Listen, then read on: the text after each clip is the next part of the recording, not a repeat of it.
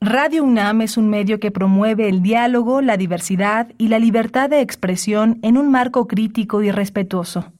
Los comentarios expresados a lo largo de su programación reflejan la opinión de quien los emite, mas no de la radiodifusora. Radio UNAM presenta Prisma RU. Una mirada universitaria sobre los acontecimientos actuales. Prisma RU. Relatamos al mundo.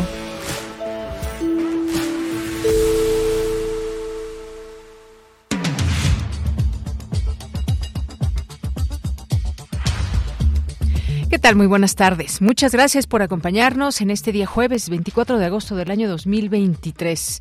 Pues con mucho gusto de estar con ustedes aquí en este espacio y eh, invitándolos para que nos escriban, para que se queden a comentar también estos temas que les vamos a presentar el día de hoy. Uno de ellos, la Suprema Corte de Justicia de la Nación, con sede al INAI, sesionar con solo cuatro comisionados. Vamos a hablar de esto ampliamente con la doctora Jacqueline Pechard, quien es académica de la Facultad de Ciencias Políticas y Sociales de la UNAM. Fue comisionada presidente del Instituto Federal de Acceso a la Información Pública y consejera ciudadana del Instituto Federal Electoral, aquel IFE, hoy INE. Así que vamos a platicar de este, de este tema, todas las implicaciones que hay, que ha sucedido en estos meses en que se ha detenido esta actividad ahí en el INAI. Lo comentaremos con ella.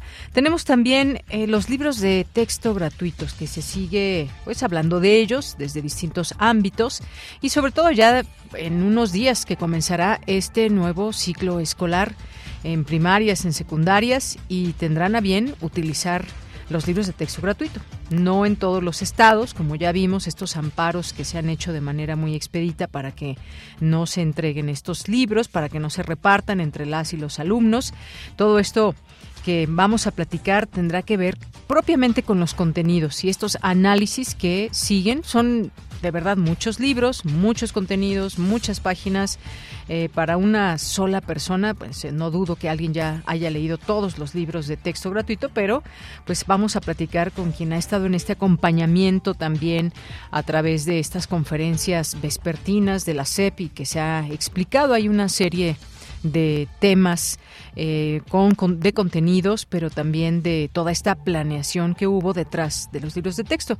Y me refiero al doctor Ángel Díaz Barriga, que es doctor en Pedagogía por la Facultad de Filosofía y Letras y es investigador del Instituto de Investigaciones sobre la Universidad y la Educación de la UNAM y que, como les digo, ha estado participando en estas distintas mesas sobre los libros de texto. Así que vamos a platicar con él el día de hoy. Vamos a tener también algunas invitaciones, vamos a invitarles a un diplomado de arte, cine y fotografía. Ernesto Ramírez estará aquí con nosotros para hablar del tema. Y vamos a platicar hoy que es jueves de Cinemaedro y que el maestro Carlos Narro estará por aquí hablando de cine. También vamos a platicar con Carlos Markovich, él es director de cine, editor, director de fotografía y productor. Él fue quien hizo esta película ¿Quién diablos es Juliet? que celebra ya sus 26 años así como su más reciente trabajo, Morenitas 1 y 2. Ya nos platicará Carlos Markovich sobre el tema. Tendremos cultura, información nacional e internacional de nuestra universidad, por supuesto, y más. Así que quédese, tenemos por ahí algunas sorpresas, algunas invitaciones que ya vamos haciéndoles previo al fin de semana. Yo soy Deyanira Morán, a nombre de todos mis compañeros, le doy la bienvenida a este espacio en esta frecuencia 96.1 de FM por Radio UNAM y desde aquí Relatamos al mundo.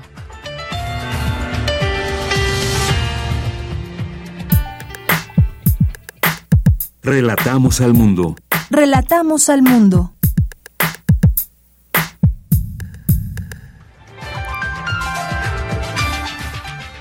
Bien, pues en la información en la información universitaria instala la UNAM Grupo de Trabajo sobre Inteligencia Artificial en Educación. Está conformado por ingenieros, educadores, sociólogos, especialistas en cómputo y en educación a distancia, entre otros. En el diseño de Rayuela de Julio Cortázar podemos encontrar elementos parecidos a los de un algoritmo, señaló el escritor chileno Emilio Gordillo durante el coloquio conmemorativo por los 60 años de este libro.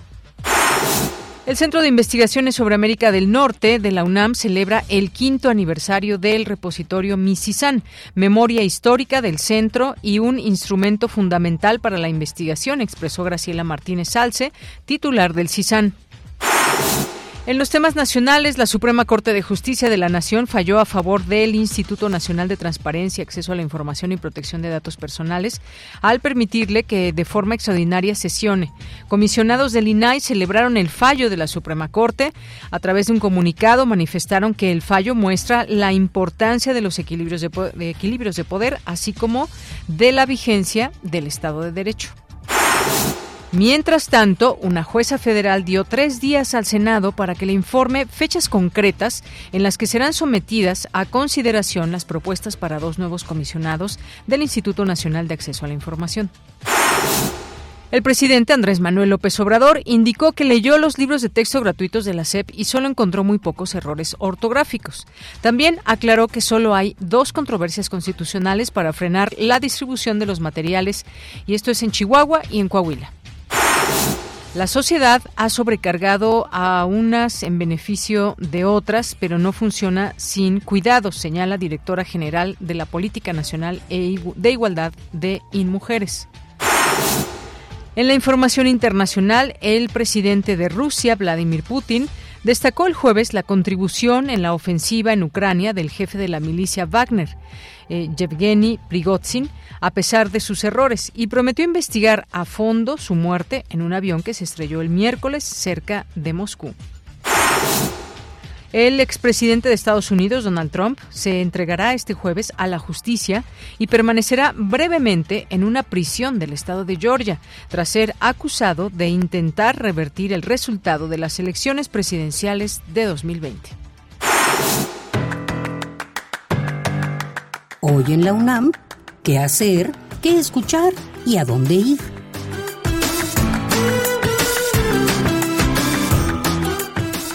Hoy es jueves de Gaceta UNAM y en su portada nos presenta el tema UNAM Aquí se forja el México que queremos. Palabras del rector Enrique Graue durante la ceremonia de apertura del ciclo escolar 2023-2024, donde además aseguró que nuestra máxima casa de estudios se forja una ciudadanía libre, diversa y comprometida con la igualdad social. En la publicación universitaria conocerás el proyecto desarrollado por estudiantes universitarios, quienes construyeron cohetes con tecnología 100% mexicana, trabajando desde el diseño hasta las pruebas. Consulta la Gaceta de la UNAM de hoy jueves 24 de agosto, disponible en el sitio oficial www.gaceta.unam.mx.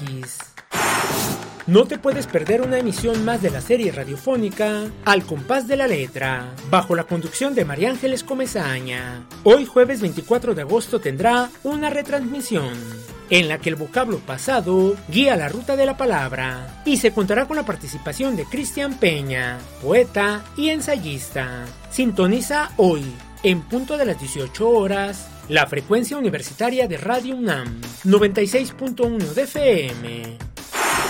Otra opción que no te puedes perder es la serie radiofónica Revista de la Universidad. El programa de hoy jueves 24 de agosto se titula La nueva xenofobia mexicana. Elvira Lisiaga conversa con Margarita Núñez sobre las migraciones que se han presentado de América del Sur hasta el norte del continente. Son miles de personas provenientes de diversas partes de Centro y Sudamérica que toman a México como un país de tránsito en su destino hacia los Estados Unidos. Hay opiniones encontradas en la población mexicana sobre el paso de estas personas que vienen en condiciones paupérrimas en busca de una mejor vida, huyendo de la violencia y muchas veces pidiendo asilo político. Al rechazo y miedo hacia los migrantes del sur de nuestro continente se le ha llamado la nueva xenofobia mexicana. Conoce más acerca de este tema y sintoniza hoy el 96.1 de frecuencia modulada en punto de las 16 horas después del corte informativo. La Sala Julián Carrillo de Radio UNAM te invita a la función de la obra de teatro El Fuego que Ilumina bajo la dirección y actuación de Sergio Rued y la compañía de teatro Madre Coraje. Un antiguo vigilante de tiempos bíblicos recibe la oportunidad de experimentar la vida humana. Con sabiduría usará el tarot para ofrecer libertad a los mortales. Asista a la función que se llevará a cabo hoy, en punto de las 20 horas en la sala Julián Carrillo de Radio UNAM. La entrada es libre y el aforo limitado.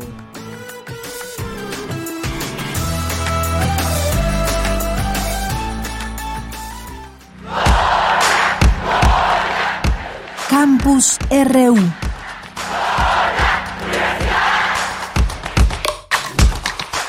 Bien, iniciamos en nuestro campus universitario hoy, 13 con 12 minutos. Advierten expertos de la UNAM sobre la grave pérdida de los arrecifes de los corales en arrecifes mexicanos debido al cambio climático. Dulce García nos tiene los detalles. ¿Qué tal, Dulce? Buenas tardes. Así es, Deyanira. Muy buenas tardes aquí al auditorio. Deyanira, el cambio climático está afectando a los corales de los arrecifes mexicanos. Estas son una de las barreras más importantes de Yanira, por ejemplo, para protección contra los huracanes o bien para contener la, el fuerte oleaje del mar. Hoy los mares de todo el planeta están muy por encima de la temperatura que históricamente han tenido. Todo esto lo advirtió esta mañana el doctor Lorenzo Álvarez Filip. Él es investigador del Instituto de Ciencias del Mar y Limnología de la UNAM y lo dijo al brindar la conferencia de prensa Muerte masiva de corales en arrecifes mexicanos. Ahí Deyanira explicó que esto se debe en parte debido al fenómeno del niño, es este fenómeno causado por el calentamiento gradual del Océano Pacífico y que provoca intensas precipitaciones, inundaciones o bien sequías, pero sobre todo a que este fenómeno está montándose sobre el cambio climático. Vamos a escuchar qué es lo que está sucediendo. Es la alerta máxima. Esto quiere decir que el estrés producido por calor va a continuar. No solamente es algo que ya tenemos, sino va a continuar. La temperatura se está disparando como nunca antes visto, al menos desde que los seres humanos tenemos registro. Esto acompaña muchas otras estadísticas que conocemos, como que julio ha sido el mes más caliente en la historia de, desde que los humanos medimos la temperatura. Y bueno, Deyanira, el equipo de trabajo a cargo del doctor Lorenzo Álvarez Filipe también ha medido la temperatura dentro de los mares y ha encontrado que en algunos lugares, para algunos de estos arrecifes, la temperatura se encuentra hasta 3 grados por encima de lo normal y los está matando. De Yanira, vamos a escucharlo nuevamente. Estos pronósticos o esto que estamos midiendo ha sido aún más drástico de lo que se pronostica viendo los datos del NOAA, los datos satelitales. Eh, y el coral sigue vivo, sin embargo, perdió su color y esto quiere decir que perdió a sus algas simbiontes que le estaban dando un gran aporte de la energía. Esto quiere decir que si el estrés continúa, los corales no van a tener suficiente energía, primero para cumplir necesidades básicas como el crecer, como el reproducirse, pero eventualmente si el estrés dura mucho tiempo, como lo estamos viendo ahora, eh, los corales van a eventualmente morir. Y el problema de esto es que la escala a la que está haciendo la afectación es global y en grandes regiones del planeta, si nos concentramos en el caso de México, la mortalidad, el blanqueamiento primero y después la mortalidad ocurre en estas mismas escalas, escalas eh, de cientos o incluso miles de kilómetros y estamos hablando de una gran cantidad de corales que pueden ser afectados. Y bueno, Deyanira, el académico dijo que esto ya ha sucedido en otros lugares del mundo como Australia, pero que es la primera vez que se registra en esta magnitud en México. En ese sentido, añadió que esto se debe al desmedido desarrollo costero que se refleja en la contaminación. El doctor Lorenzo Álvarez enfatizó que para atacar esta problemática lo primero que se tiene que hacer es aceptar que esto es responsabilidad de todos, por lo cual cualquier proyecto, ya sea gubernamental o privado, tiene que tomar en cuenta el cambio climático para no contribuir a él y sobre todo para no seguir afectando a la biodiversidad. Ella mira ya nada más contarle al auditorio que en Puerto Morelos se encuentra el Sistema Académico de Monitoreo Meteorológico y Oceanográfico, que forma parte de la Unidad Académica de Sistemas Arrecifales de la UNAM y que es la instancia encargada de realizar estas investigaciones. Esa información. Bien, pues Dulce, muchas gracias y buenas tardes. Gracias a ti, muy buenas tardes. Bien, pues ahí está la grave pérdida de los arrecifes que en muchos aspectos, pensando en el cambio climático y demás, hoy la rayuela de la jornada dice, el día cero sin agua no es un eslogan, puede ser el futuro inmediato. Bueno, tremendo todo esto. Vamos ahora con mi compañera Virginia Sánchez. La Coordinación de Humanidades realiza coloquio conmemorativo por los 60 años del libro Rayuela de Julio Cortázar. ¿Qué tal, Vicky? Muy buenas tardes. Hola, ¿qué tal, Deya? Muy buenas tardes a ti al auditorio de Prisma RU. Con Rayuela, Julio Cortázar incorporó un eros lúdico en nuestra lengua, en donde el juego y la alegría resplandecen, alejado de la solemnidad y despojado del corset normativo impuesto por la tradición judio-cristiana que llenó de tabúes la literatura española. Rayuela es un homenaje a la libertad. Así lo aseguró la escritora, investigadora y profesora Dina Grijalva durante el coloquio conmemorativo Instrucciones para volver a jugar Rayuela 60 años, organizado por la Coordinación de Humanidades. Escuchémosla. Nunca dejaré de agradecer a Cortázar, que con Rayuela y gran parte de sus textos supo abrir la puerta para ir a jugar. Y a la par de lo lúdico siempre presente, fascina su búsqueda de un lector cómplice, un lector confabulado, novela ante la que nadie puede quedar indiferente, novela que sigue despertando la pasión cómplice de quienes la leemos o la condena de quienes, académicos muy serios y solemnes, la consideran solo una lectura de adolescencia, de iniciación. Para mí, Rayuela sigue siendo un homenaje a la libertad, una invitación a jugar y su lectura sigue siendo hipnótica, mágica, lúdica. Por su parte, el escritor e investigador chileno Emilio Gordillo dijo que en el diseño de Rayuela se pueden encontrar esos elementos tan de moda hoy, totalitarios, misteriosos, utilitarios y complejos de evadir, como son los algoritmos. De hecho, precisó, el juego en el que se inspira el libro, aquel dibujo de casilleros enumerados del 1 al 10 donde las y los niños saltaban, representa un algoritmo y es tal vez uno de los medios más sencillos para explicar estos misteriosos elementos que interactúan a diario y en múltiples planos de la vida humana. Escuchemos.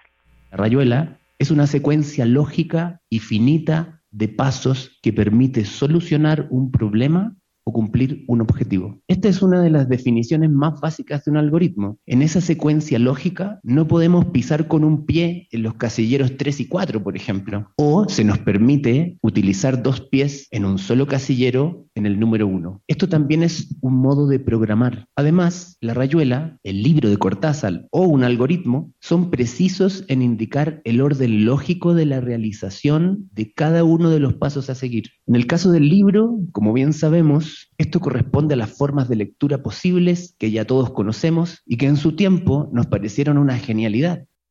En tanto, Alfredo Barrios, adscrito a la Coordinación de Humanidades y académico de la Facultad de Filosofía y Letras y de la Escuela Nacional de Lenguas, Lingüística y Traducción de la UNAM, detalló que para la construcción de esta novela se pueden establecer tres etapas imprescindibles. La prehistoria, antes de que Julio Cortázar se denominara como tal, la segunda que es la escritura y la planeación de la novela, y la tercera que es la editorial, donde tuvo que ir cambiando muchas cosas y proponer cosas que no se habían visto en un libro de estas características hasta lograr su publicación. Y bueno, este coloquio conmemorativo, Instrucciones para volver a jugar Rayuela a 60 años, se sigue llevando a cabo y se puede seguir en el canal de YouTube Humanidades UNAM. De ella, esta es la información. Vicky, muchas gracias y buenas tardes. Buenas tardes. Ahí tenemos esta información sobre este coloquio conmemorativo 60 años del libro Rayuela de Julio Cortázar. Vamos ahora con Cindy Pérez Ramírez. Analizan el servicio de cuidados en beneficio de la equidad de género. Cuéntanos de qué se trata, Cindy. Muy buenas tardes.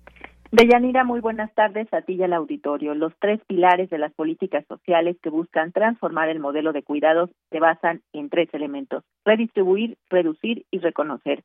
Así lo dijo Marta Ferreira Beltrán, directora general de la Política Nacional de Igualdad y Derechos de las Mujeres del Instituto Nacional de las Mujeres, esto durante la charla organizada por el Centro de Ciencias de la Complejidad de la UNAM, Políticas de Cuidados, el Sistema Nacional de Cuidados en el orden nacional e internacional.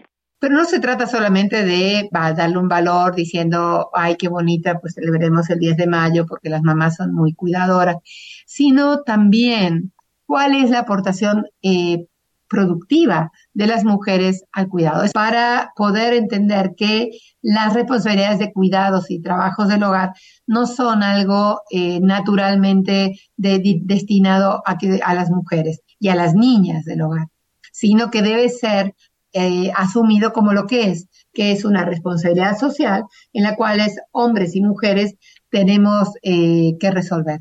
La especialista también se refirió al trabajo no remunerado que realizan las madres a cargo de cuidados de infantes de 0 a 6 años. todo el trabajo no remunerado del hogar, de cuidados, es un trabajo. La madre que sí trabaja de manera remunerada es eh, un 42% de esos de niños, de, de, esos 14 millones de niños y niñas. Que gastar en cuidados no es un gasto, es una inversión que no solamente redunda en crecimiento, en desarrollo y en bienestar de las mujeres, en la reducción de esta pobreza, tiempo de las mujeres, sino también permite eso que es que creo que construye eh, democracia.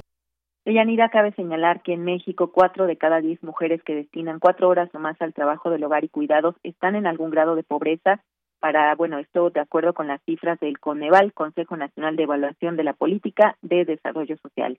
Este es mi reporte. Cindy, muchas gracias y muy buenas tardes. Muy buenas tardes. Continuamos. Prisma RU. Relatamos al mundo.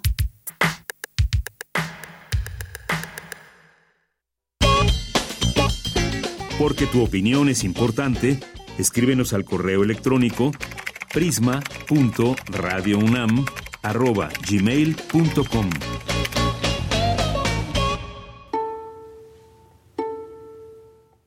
Hola, público melómano de Prisma RU. Soy Aquiles Lázaro, coordinador artístico del Festival Aires 2023, el Festival de Música Mexicana Contemporánea de la Facultad de Música de la UNAM.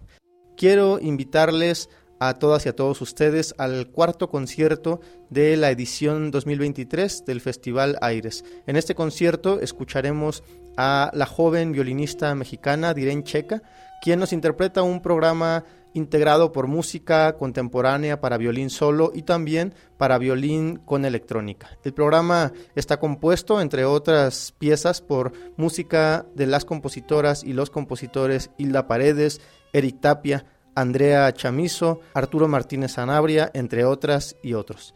Les esperamos y no se pierdan además el resto de la programación del festival disponible en www.festivalaires.com.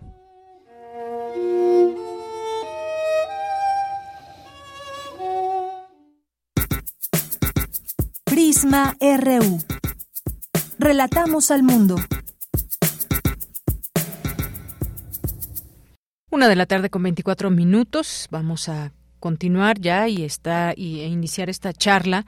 Aquí hemos no hemos soltado ese tema de los libros de texto desde distintas aristas para ir comprendiendo todo lo que refiere a estos libros y ya pues como decíamos de cara a este próximo inicio de ciclo escolar en donde ya los libros han sido repartidos en la mayoría, en la gran mayoría de los estados, solamente en algunos no y vimos hace unos días, por ejemplo, de que algunas personas quemaron libros de texto de la cepa ya en Chiapas, eh, también eh, pues se puede ver aquí en las distintas noticias que se van transmitiendo pues los nuevos libros de la SEP para que también la gente que tenga curiosidad más allá de todo lo que está escuchando y por lo que es bombardeada digamos pues pueda eh, conocer de cerca estos estos libros.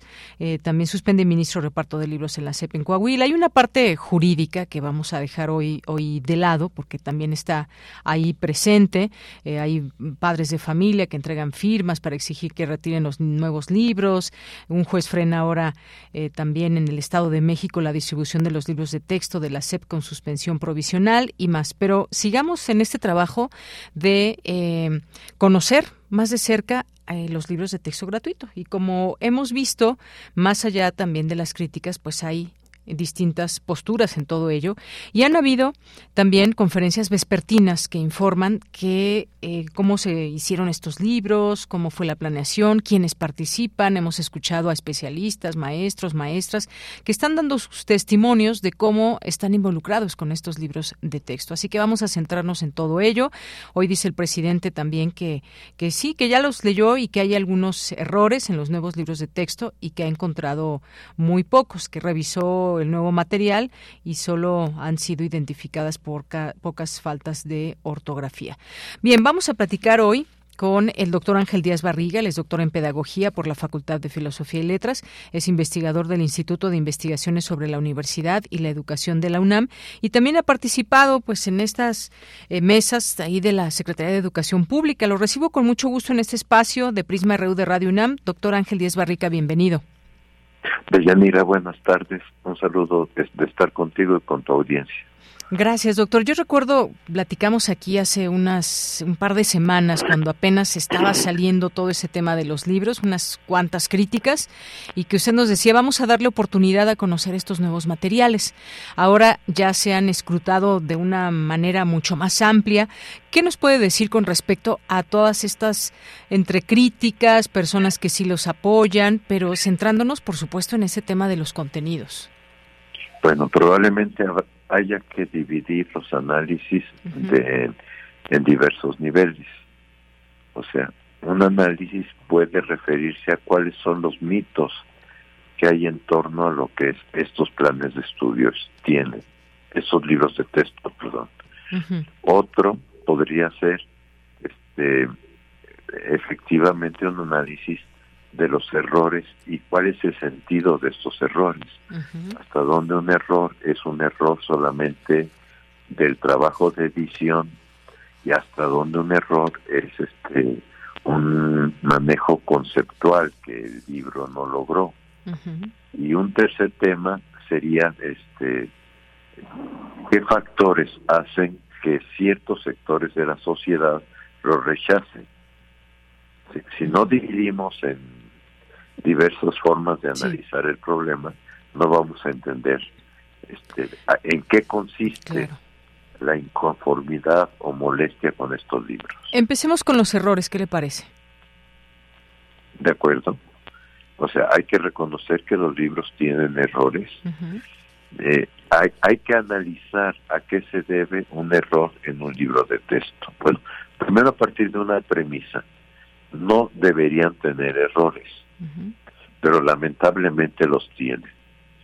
Yo no acepto el argumento de que, bueno, otros libros los han tenido, por lo tanto, estos también los tienen y no pasa nada. O sea, el, el tema es que no debían de tener errores. ¿Qué pasa?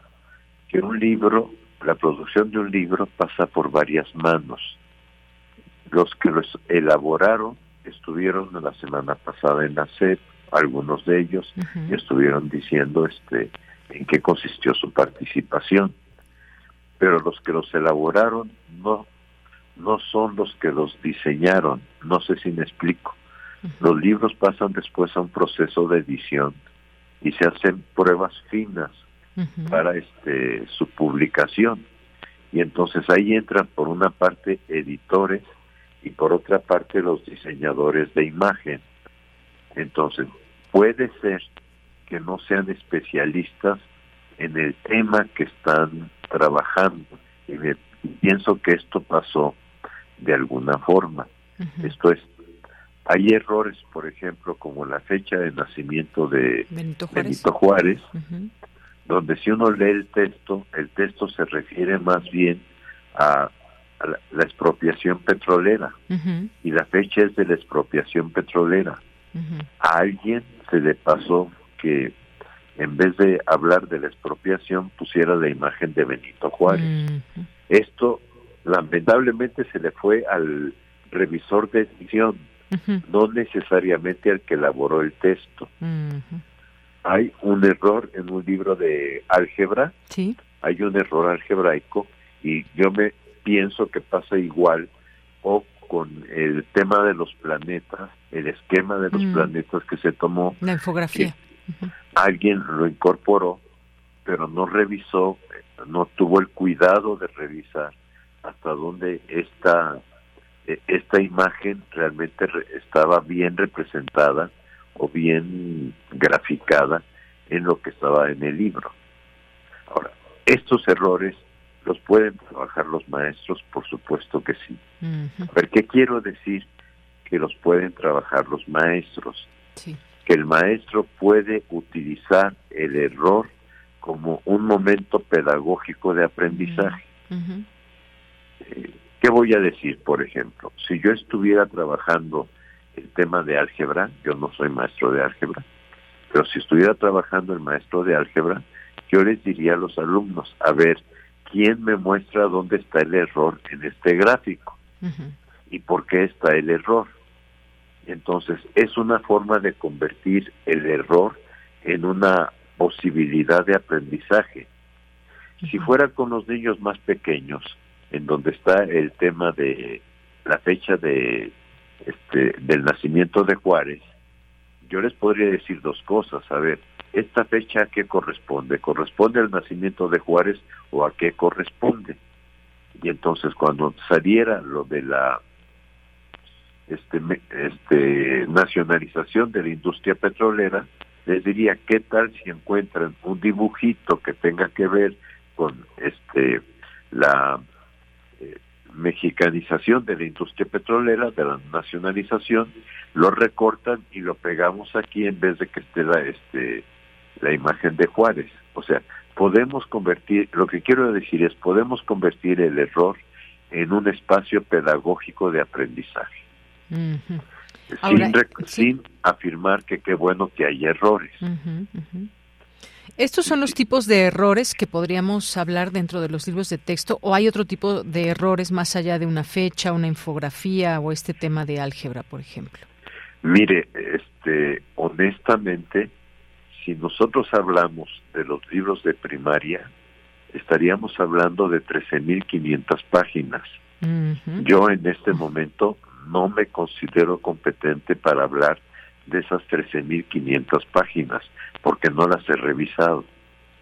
Pienso que hoy los maestros que están teniendo en sus manos los libros de texto están señalando algunos otros errores, pero yo en este momento no los domino.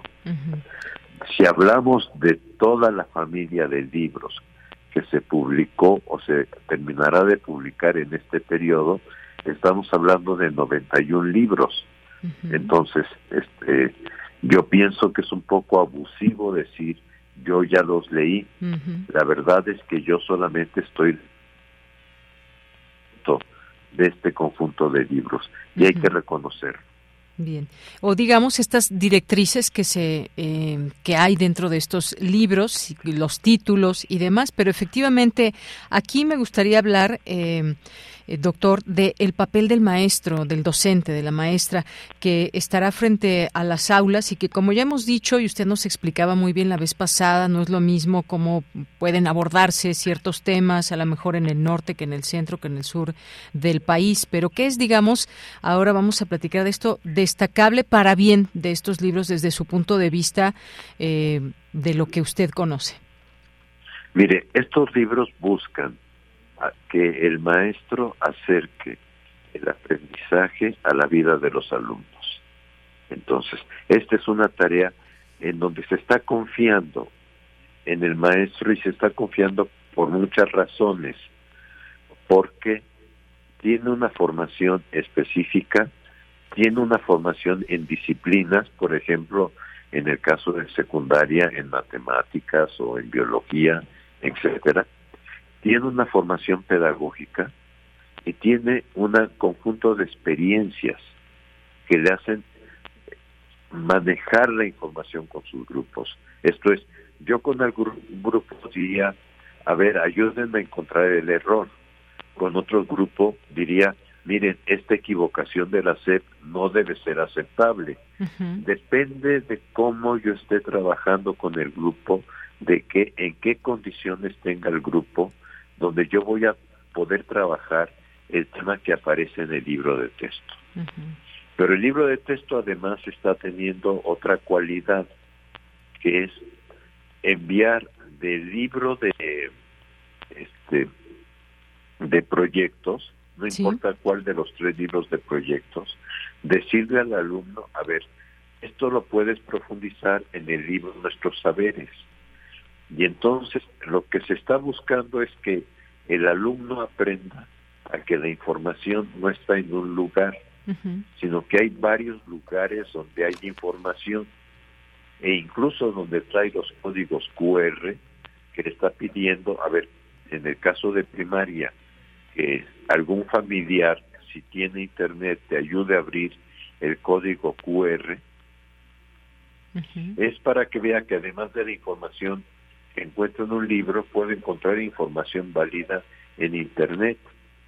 Pero por otra parte le dice, si alguien de tu familia te puede acompañar o algún adulto, este, trata de ir a una biblioteca y busca esta información.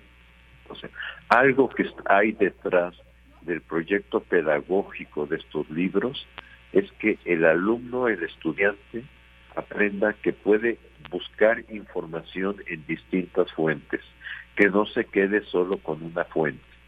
Ojalá esto lo logremos como cambio de modelo pedagógico en el país. Muy bien, eh, doctor.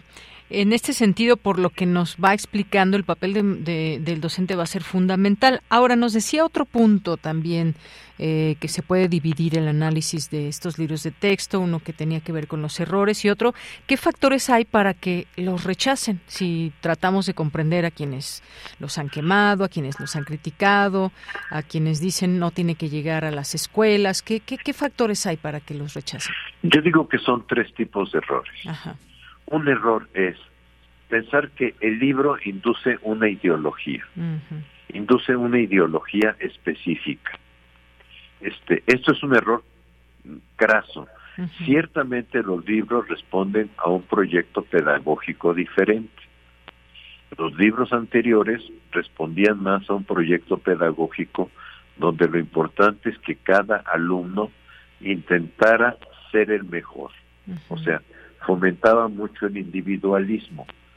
Estos libros le hacen sentir al estudiante y que buscan que el estudiante sienta que todos vivimos en sociedad, que vivimos en relación con los otros y que si no nos esforzamos por trabajar con los otros, no vamos a ayudar a que el país sea mejor.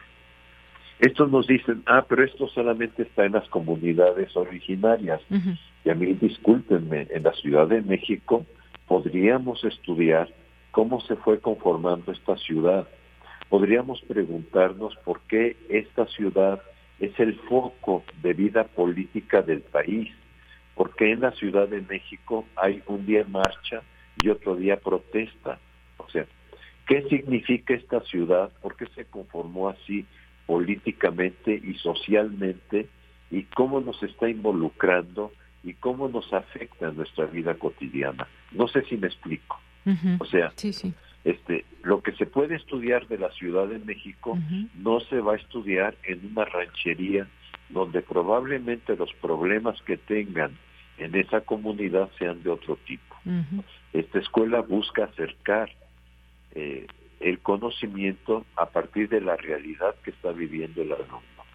Ese es un tema que Obviamente lo que ha hecho este plan de estudios es decir, estos conocimientos son a nivel nacional, pero que cada escuela encuentre la forma de trabajarlos desde su condición local. Eh, esto está causando cierto rechazo en sectores que están acostumbrados a una escuela estandarizada.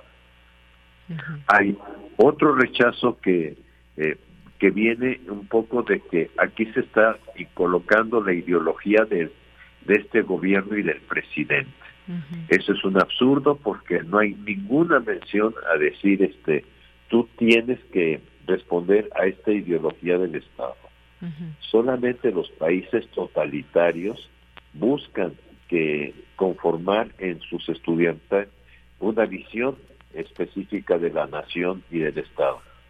Aquí se está buscando que el estudiante construya su propia visión, pero entendiendo que vive eh, ante un conjunto social y que es responsable ante ese conjunto social. Y esto algunos no lo aceptan, o sea, no aceptan que diga vivimos en comunidad, pues es que no vivimos aislados, aunque vivamos en un condominio, vivimos en una forma de estar en comunidad.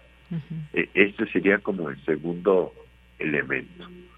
Y el tercer elemento es un tema que es histórico en los libros de texto, y es el no aceptar que se enseñe temas de sexualidad humana.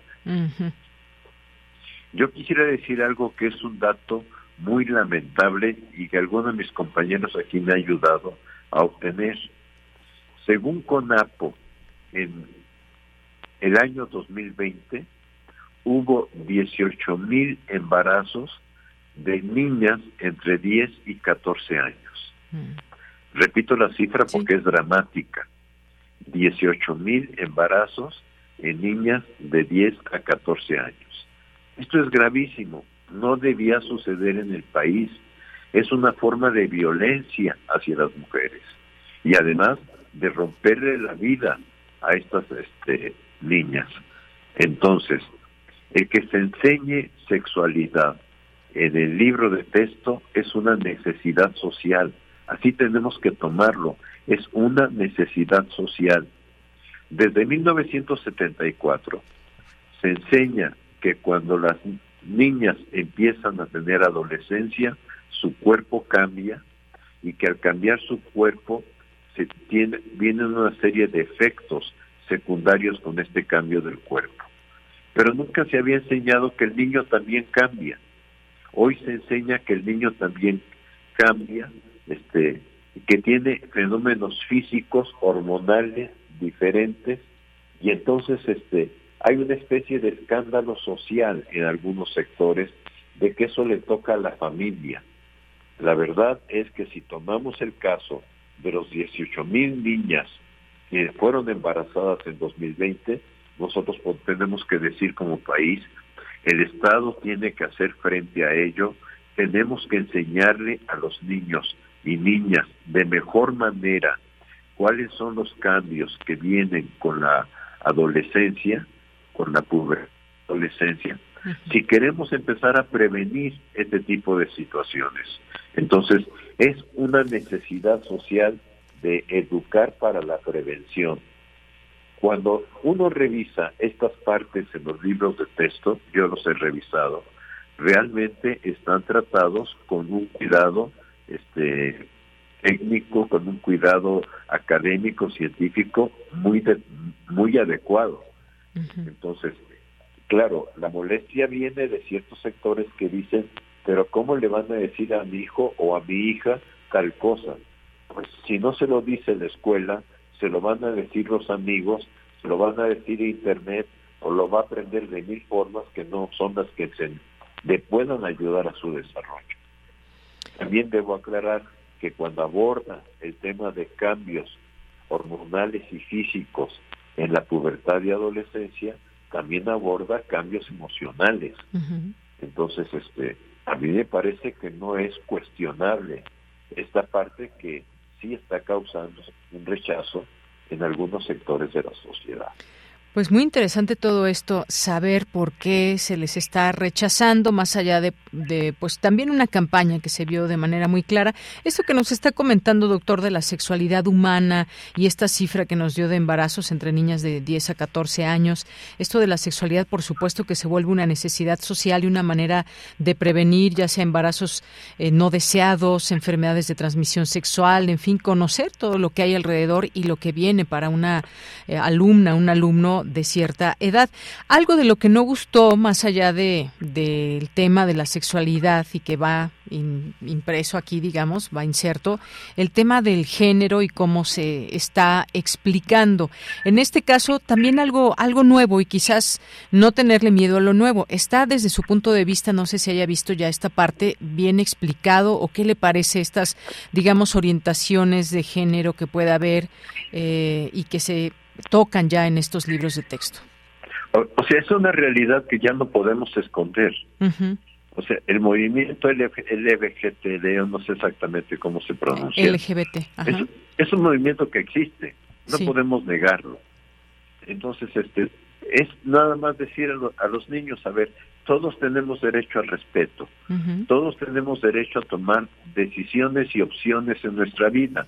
No se le está induciendo a decir tienes que hacerte de esta forma o tienes que tomar este género, sino reconoce que esto existe y reconoce que todos los seres humanos merecemos respeto cuando nos cuando tratamos con otros. Y así como yo respeto a otra persona, también exijo que la otra persona me respete. O sea, esto es lo que estamos intentando formar en los niños. Respeto, responsabilidad, yo diría también ciudadanía democrática en términos de que diga, yo pienso, yo razono, yo decido esto, pero yo también estoy dispuesto a escuchar lo que tú piensas, lo que tú razonas y lo que tú decides. Estamos pensando en una sociedad democrática, armónica, que pueda discutir y que el niño aprenda que la democracia no es ir a las elecciones, que el niño aprenda que la democracia es comprometerse con lo que pasa con su comunidad y con su entorno. Bien, pues sí, y esto justamente también estos puntos, doctor, han sido como pues como demasiado para ciertos grupos muy conservadores o ciertos grupos que no ven con buenos ojos que en los libros de texto aparezca esto y como usted bien dice, no lo es algo que no se puede ocultar ni debe ser ocultado, sino todo lo contrario. Pero bueno, vamos a ver, ya estamos a unos días de comenzar este ciclo escolar.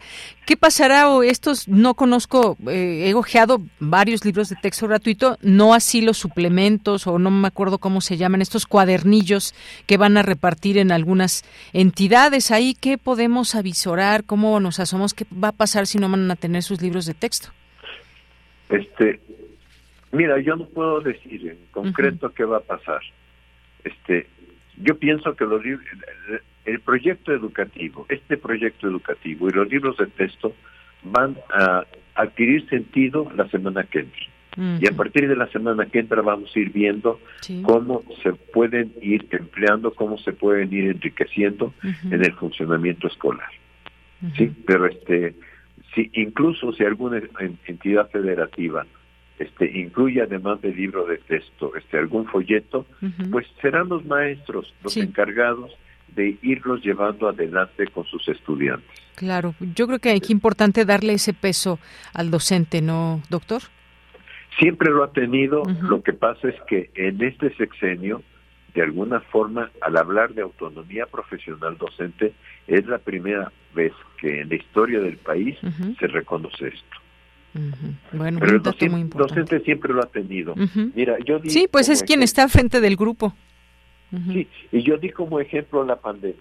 En la pandemia la SEP decía aprende en casa. Y los maestros dijeron WhatsApp y los maestros dijeron hacemos cuadernillos. ¿Sí? O sea, los maestros cuando ya están estamos frente a los alumnos vemos qué estrategias vamos a diseñar para trabajar con estos estudiantes. Aunque la SEP nos pida lo que nos haya pedido. Bueno, pues ahí ese tema. Una evaluación, digamos, se podrá hacer, pues obviamente con el uso de estos libros, con los aprendizajes, los retos que haya a lo largo de un ciclo escolar. Una evaluación quizás a final o a mediados quizás del año escolar. Será importante esperar esa evaluación también, doctor. Mira, este es un cambio radical en la forma como se viene enseñando en las escuelas mexicanas. Seguramente, eh, si esto continúa, el proceso de cambio eh, mostrará sus resultados poco a poco. Bueno, pues ya también iremos viendo todo esto y este análisis que seguramente se dará. Pues por lo pronto, doctor, muchas gracias por eh, pues presentarnos su análisis, sus puntos de vista. Usted como como conocedor de estos temas de pedagogía y pues además que ahí ha participado en estas mesas que eh, pues han surgido desde la CEPI que han pues sobre todo eh, tratado de responder, de responder preguntas que había en el entorno o que sigue habiendo en torno a los libros de texto. Muchas gracias. Pues un gusto estar otra vez aquí en Radio UNAM y un saludo a tu audiencia. Gracias, gracias siempre por aceptar la llamada, doctor. Muchas gracias. Buenas tardes. Fue el doctor Ángel Díaz Barriga, doctor en Pedagogía por la Facultad de Filosofía y Letras e investigador del Instituto de Investigaciones sobre la Universidad y la Educación de la UNAM. Nacional RU. Bien, algunos temas nacionales que destacar que pues hoy son noticia y los vamos leyendo en los distintos medios de comunicación, temas, quizás por temas y los enfoques y todo lo que respecta a qué opinar de estas noticias, pues ya queda de su lado y ustedes, cada una y cada uno de ustedes tendrá su opinión al respecto. Bueno, una de estas notas, Luis María Aguilar, ministro de la Suprema Corte de Justicia de la Nación, acusado de beneficiar a Ricardo Salinas Pliego, retira proyecto legal que pretendía separar de su cargo a el presidente. Dice esta nota lo siguiente, el ministro reiteró de última hora retiró de última hora el proyecto que pretendía separar de su cargo al presidente López Obrador. El ministro presentó ante la segunda sala de la Suprema Corte de Justicia de la Nación un proyecto que pretendía separar de su cargo al presidente en caso de que se negara a cumplir con un amparo otorgado a la magistrada María Bárbara Templos Vázquez de ampliar su periodo a 10 años en el Tribunal Federal de Justicia Administrativa. Bueno, pues aquí como ven estas, eh, estas situaciones y estos temas. El caso eh, gira en torno al amparo promovido por Templos Vázquez, quien busca ser ratificada como integrante de la Sala Regional del Tribunal, aunque su periodo concluyó formalmente el 26 de julio eh, según una cita del diario La Jornada. El ministro Aguilar sugirió otorgar el amparo y ordenar al presidente ratificar a Templos Vázquez o enfrentar la remoción, pero el proyecto fue retirado antes de la votación. El ministro Luis María Aguilar fue acusado por el presidente de beneficiar al empresario Ricardo Salinas Pliego, dueño de Electra, de al congelar un expediente, congelar aquí entre comillas, lo ponemos, un expediente y retrasar litigios relacionados con un adeudo fiscal por 25 mil millones de pesos de la empresa del también dueño de TV Azteca. Que esto, a ver, esta cifra por sí sola nos habla de pues imagínense, si esto es lo que tendría que pagar por impuestos, ¿cuántas, cuántos miles de millones de pesos serán las ganancias? También, por otro lado, realizar resoluciones en pocos días para casos, trámites de amparos en el caso de los libros de texto de Chihuahua y Coahuila. Ahí sí, lo que dijo el presidente también ayer, hace unos días, en torno a que ahí sí hubo casi, casi fast track en torno a los amparos contra los libros de texto en algunos estados de la República Mexicana. Así que, pues bueno, esto está en el tema y sin duda pues algo muy fuerte en cuanto en cuanto a este quizás enfrentamiento pero también eh, ir quitando esas capas y verlo desde un punto de vista lo más objetivo que se pueda. Digo, claro que es muy difícil, lo vemos desde nuestra propia mirada, pero hay elementos que podemos tratar con toda esa objetividad, elementos que me refiero cuáles son los datos en la realidad y qué está pasando en uno y otro poder, el poder legislativo, el poder eh, judicial, el poder ejecutivo. Bueno, en otra información, el presidente considera apelar prisión domiciliaria general por caso Ayotzinapa. ¿De qué se trata todo esto? El presidente eh, López Obrador sugirió la posibilidad de impugnar la resolución de una jueza que concedió arresto domiciliario al general Rafael Hernández Nieto. El general está siendo investigado por los cargos de desaparición forzada y participación en delincuencia organizada en relación al caso de la desaparición de los 43 estudiantes de Ayotzinapa dijo que es probable que se impugne la decisión del juez, expresó en el también eh, bueno, el comandante supremo de las Fuerzas Armadas en la conferencia de prensa, es decir, el presidente, cuando se había visto que, por el caso de Yotzinapa estén 15 o 20 elementos del ejército, entre ellos dos generales, uno en prisión y otro que acaban de resolver que siga su proceso en casa y se analiza porque es muy probable que se impugne esta decisión del juez. Bueno, pues esto es lo que hay respecto a este tema de nueva cuenta Ayotzinapa y todo lo que lo que falta o lo pues sí, lo que falta por descubrir aún o lo que falta por eh, hacer todas estas piezas, que exista una lógica entre ellas y saber realmente qué fue lo que sucedió. Bueno, pues esto es parte también de la información de hoy.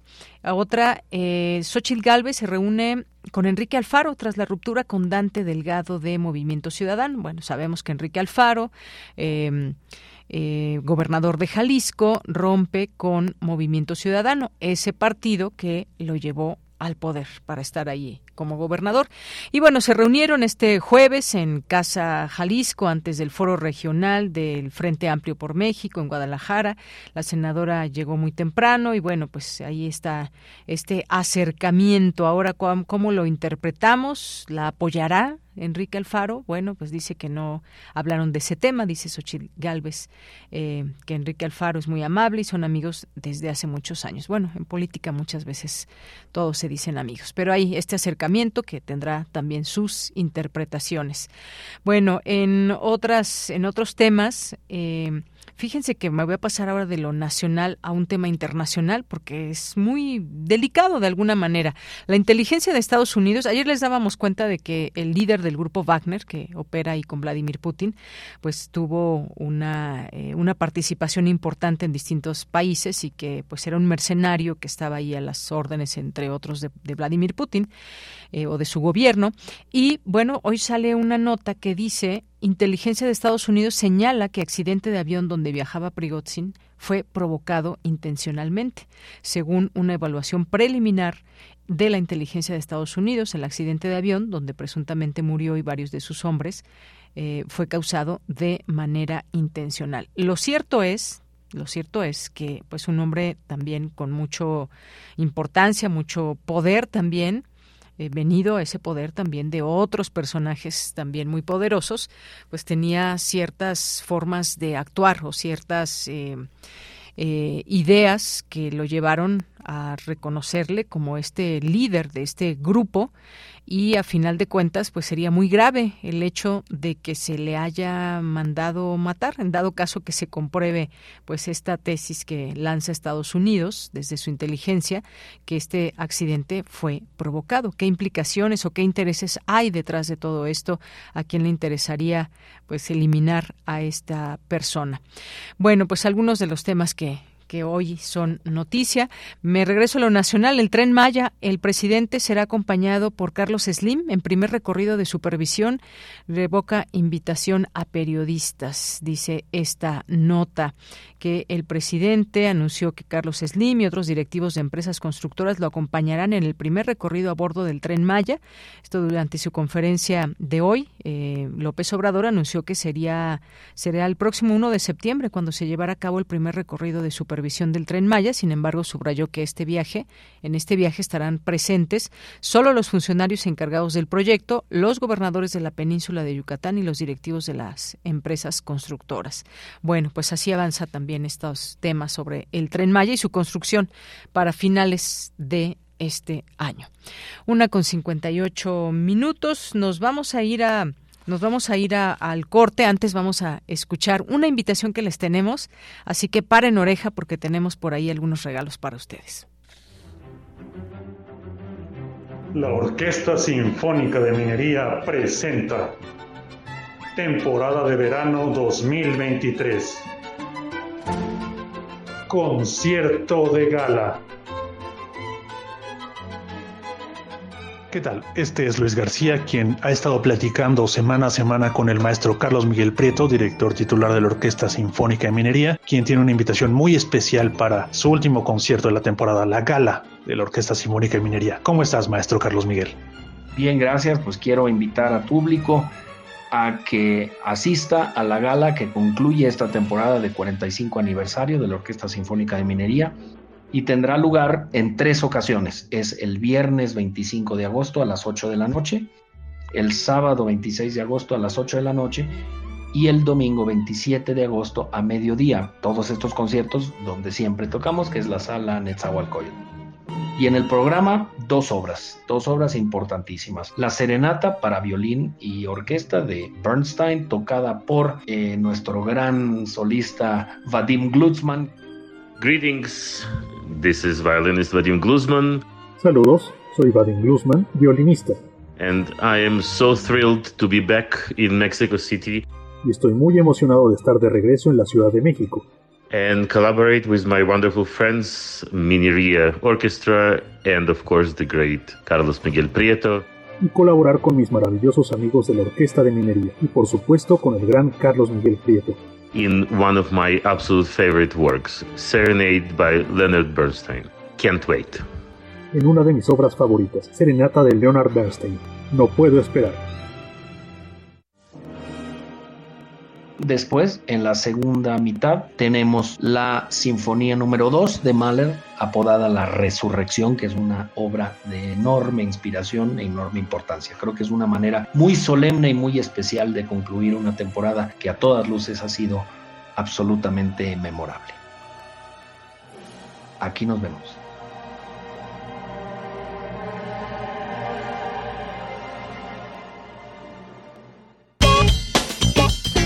Porque tu opinión es importante, escríbenos al correo electrónico prisma.radiounam@gmail.com.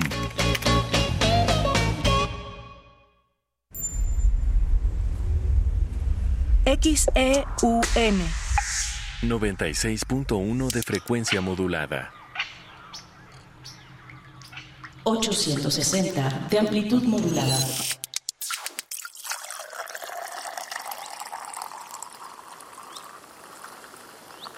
Radio UNAM. Experiencia sonora. Resignifica la forma de relatar el deporte. Diplomado Narración Deportiva. Describe el mundo deportivo con perspectiva de género, multiculturalidad e inclusión sexogenérica. Sede Centro de Estudios del Deporte. Del 30 de agosto de 2023 al 17 de enero de 2024. Convocatoria completa en deporte.unam.mx. Fecha límite de inscripción 28 de agosto. Invita a la Dirección General del Deporte Universitario. Soy Deporte UNAM. Un medio ambiente sano es un derecho. Necesitamos áreas verdes y servicios de limpia iguales para todas y todos. El acceso al agua potable tiene que ser equitativo, sin distinciones. Eso es lo justo. En el Partido Verde trabajamos a favor de la justicia ambiental. Por eso hemos propuesto y logrado el 90% de las leyes ambientales y de protección a los animales de nuestro país. Y seguiremos trabajando por el derecho a un medio ambiente sano. Porque el futuro de la 4T debe de ser verde. Partido Verde te invitamos a la tercera Feria por la Democracia, organizada por el Programa Universitario de Estudios sobre Democracia, Justicia y Sociedad de la UNAM. El tema de esta gran edición es Sexualidad y Género en Libertad y sin Violencia Ven a disfrutar de la música y shows en vivo, a participar en los talleres y charlas que tendremos, en un ambiente festivo construido junto a académicas y académicos, activistas, más de 20 asociaciones civiles, instituciones gubernamentales y áreas especializadas de la UNAM. Te esperamos el próximo jueves 31 de agosto, a partir de las 11 de la mañana, en las islas de Ciudad Universitaria. Para más información consulta el sitio www.puets.unam.mx y síguenos en arroba puetsunam. Ven y vive la democracia.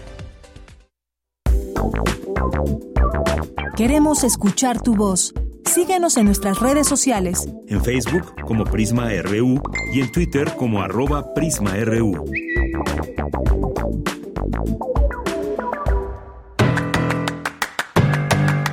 Mañana en la UNAM, ¿qué hacer? ¿Qué escuchar? ¿Y a dónde ir?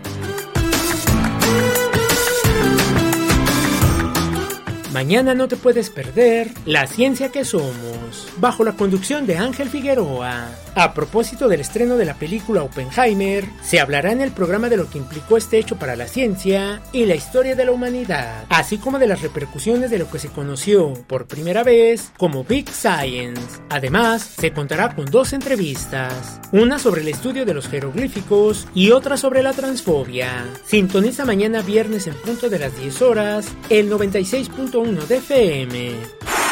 Te recomendamos el nuevo material sonoro de la serie radiofónica Espacio Académico Paunam. Ernesto Medina y Sabrina Gómez Madrid nos presentan una serie de cápsulas con la participación de la maestra Rosario Cázares y el maestro Martín Sandoval, investigadores de la Biblioteca Nacional de México quienes nos hablan sobre el tema Depósito Legal Digital, Procesos y Retos. El nuevo material sonoro de la serie radiofónica Espacio Académico Paunam se transmite de lunes a domingo a lo largo de la programación de nuestra emisora. Como parte del ciclo Bestiarios en las Artes y las Letras Hispanoamericanas, se llevará a cabo la conferencia Conversaciones entre Historia Natural y Literatura, que contará con la ponencia de Mónica Nepote y Susana Magallón. Esta sesión estará dedicada a los hongos, esos seres fascinantes que desafían las categorías tradicionales de la biología. Se dialogará sobre cómo los hongos han sido representados en el arte y la literatura y qué reflexiones nos ofrecen sobre nuestra relación con el mundo natural. Asiste mañana viernes 25 de agosto, en punto de las 12 del día, al Jardín Botánico de la UNAM ubicado en el espacio de la Reserva Ecológica en Ciudad Universitaria. La entrada es libre y el aforo limitado. Para Prisma RU, Daniel Olivares Aranda.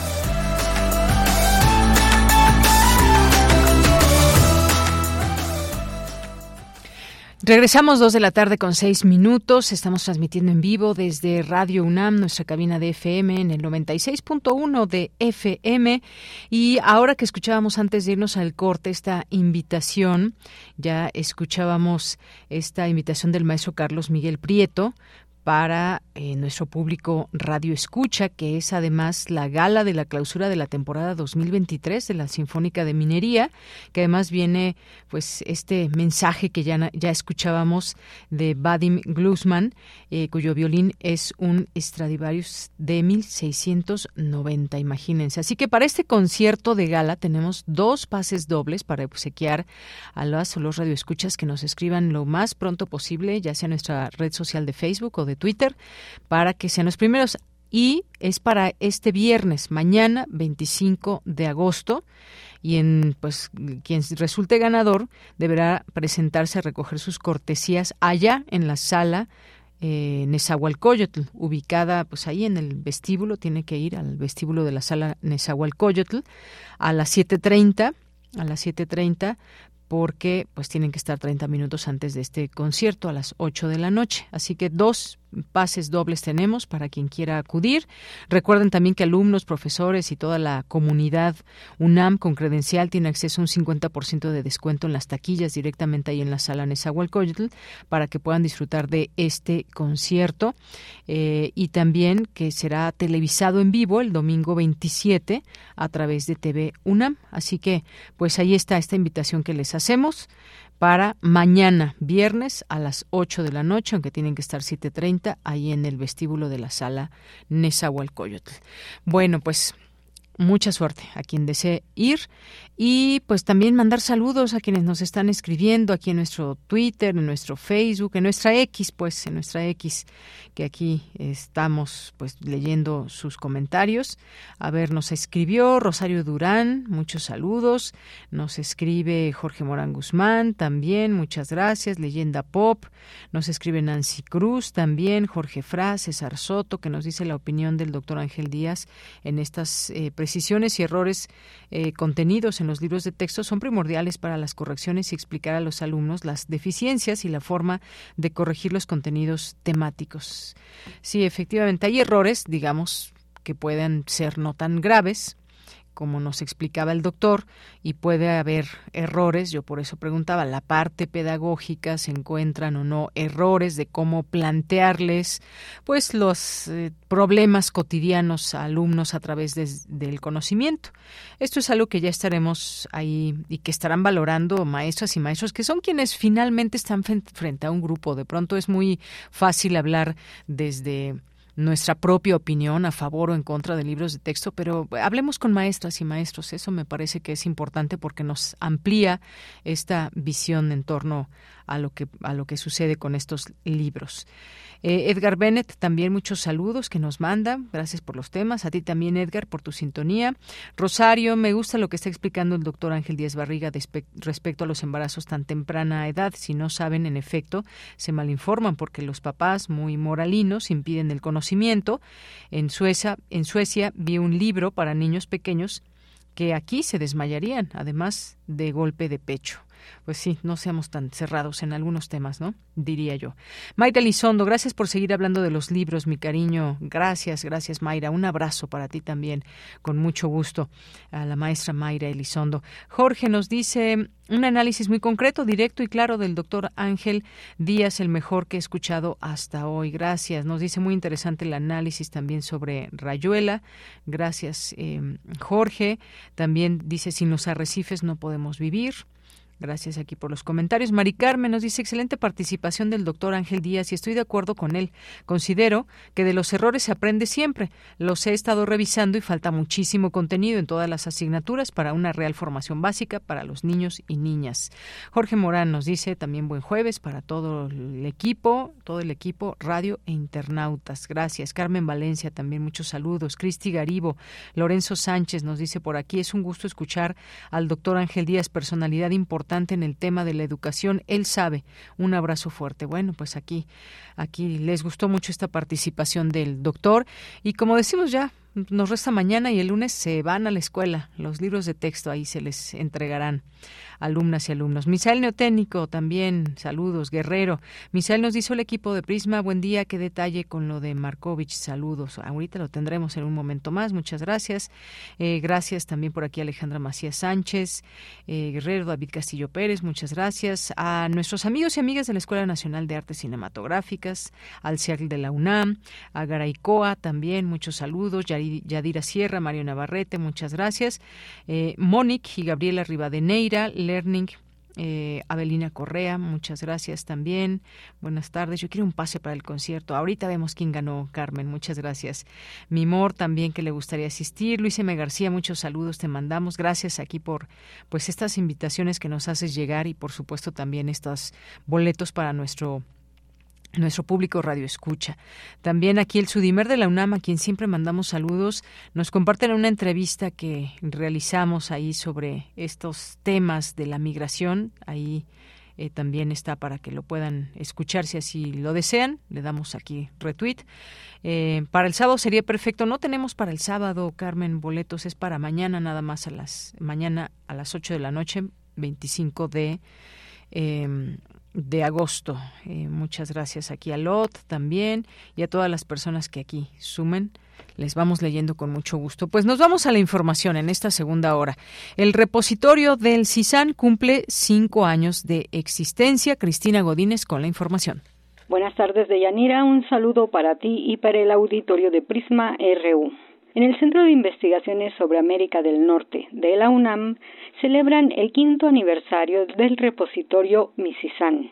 Se trata de la memoria institucional del centro y es un instrumento muy útil para la investigación, expresó Graciela Martínez Salce, titular del CISAN. El repositorio, la memoria institucional del CISAN, que por un lado es una ventana a nuestra producción científica, a la producción científica y de divulgación de la comunidad del CISAN, pero por otro es un utilísimo instrumento de investigación para quienes estén interesadas e interesados en la región de América del Norte. Por su parte, Tila María Pérez Ortiz, directora general de repositorios de la UNAM, felicitó a todo el equipo del centro. Por este logro significativo cinco años atrás dieron el paso valiente de establecer un repositorio que ha crecido de manera exponencial y ha cumplido el objetivo por el cual fue creado, preservar la memoria de lo que son y hacen. Ahí el CISAN devela su historia y forja su identidad. El proyecto inaugurado el 27 de agosto de 2018 por las autoridades del centro conformó colecciones de libros y capítulos, cuadernos, fascículos y artículos. Rescató unidades mínimas de contenido valioso, tales como introducciones, prólogos y anexos.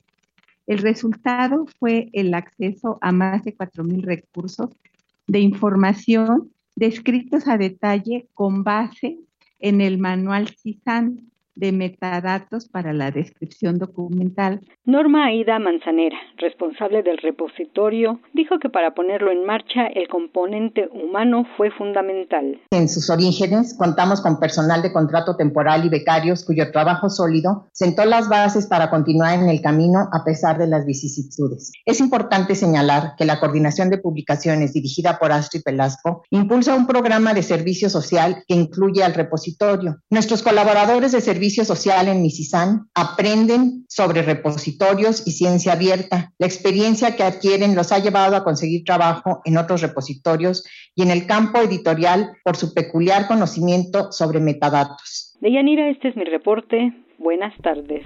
Gracias, Cristina. Muy buenas tardes. Continuamos. Prisma RU. Relatamos al mundo. Dos de la tarde con 15 minutos y le doy la bienvenida a Ernesto Ramírez, quien es coordinador de un diplomado de que les vamos a hablar. Tercer diplomado de en arte, cine y fotografía documental, homenaje a Mario Luna. ¿Qué tal Ernesto? ¿Cómo estás? Muy buenas tardes. Muy bien, buenas tardes.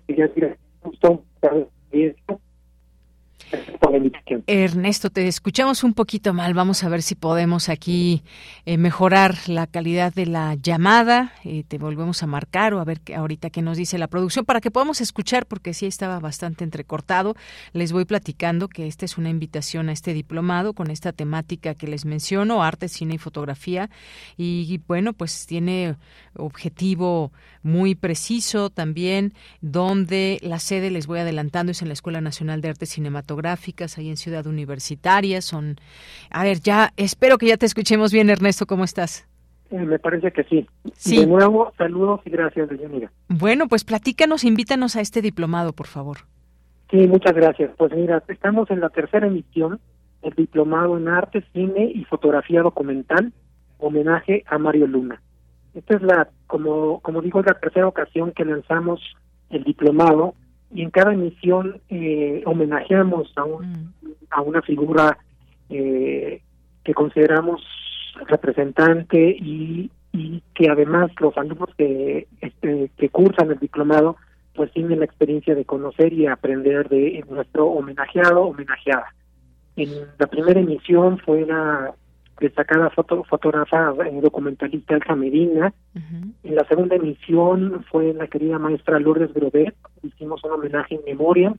Y ahora con el maestro Mario Luna estamos eh, lanzando el tercer diplomado. Nuestro maestro es pues es una figura destacada dentro de la docencia en nuestra escuela de cine, la Escuela Nacional de Artes Cinematográficas de la UNAM desde hace más de 40 años. Entonces, bueno, él es parte eh, de los 14 docentes y el principal homenajeado y principal figura, digamos, del, del diplomado. Muy bien, bueno, pues en esta ocasión, como bien nos dice, este homenaje a Mario Luna. Y bueno, ¿a quién va dirigido? Porque muchas veces decimos, a ver, eh, me suena muy bien el nombre, pero ¿qué tal si yo no doy con pues la, el perfil que se pide para este diplomado? Más o menos qué perfil se busca o solamente es un interés quizás por la fotografía, por el cine, el arte. Está abierto al público en general, pero sobre todo los que estén interesados en la fotografía, en el cine documental en la teoría, ¿no? Sobre ambas disciplinas. tenemos esta suerte de, de que las sesiones estén desarrolladas a nivel teórico, pero también práctico, ¿no? En la primera sección, por ejemplo, se ve filosofía de la imagen, ¿no? Sin ensayo, eh, antropología visual, hemos incorporado también la inteligencia artificial para discutirla dentro del diplomado y bueno y además bueno, a los creadores del cine documental que exploran desde sus eh, especialidades y puntos de vista esta rama y la fotografía también documental, ¿no? Este, quien explora a través de la imagen fija la realidad, las historias, eh, la vida incluso particular, ¿no? Este punto de vista autoral que muchos de los profesores desarrollan en sus proyectos documentales. Así es, y bueno, por lo que estaba leyendo, pues quienes sean parte de este diplomado tendrán este acercamiento a creadores que se han desarrollado en el pensamiento y producción del cine documental, que ya nos decías, especialmente a quien tiene interés por el documental, en la realización de proyectos fotográficos también, todo este acercamiento que se da. ¿Cuántas sesiones son? ¿Cuándo empieza? ¿Cómo se pueden inscribir, Ernesto? Claro que sí. Mira, son 24 sesiones de 120 horas, 14 docentes, es presencial en las instalaciones de la Escuela Nacional de Artes Cinematográficas en CEU, ubicado frente a Ciencias Políticas, a un lado de Filmoteca y de TV UNAM. Eh, eh, son los sábados de 10 a 15 horas. Empezamos el 23 de septiembre y terminamos el 23 de marzo del siguiente año, 2024. Y eh, puedo dar eh, también un WhatsApp para que quien esté interesado es el 5614 sí. 3908 09 en correo que también quien está interesado puede vincularse con nosotros es inscripciones extensión punto arroba enac punto unam punto mx a ver, eh, ¿me repites el correo, por favor? Sí, claro que sí. Es inscripciones extensión arroba Bueno, también para que lo compartamos aquí en nuestras redes sociales y podamos tener acceso. Si alguien que pues esté interesado pueda escribir un correo o llamar por teléfono. Recordar, empieza el 23 de septiembre, todavía digamos estamos a un mes prácticamente, pero hay un cierre de hasta cuándo se pueden inscribir.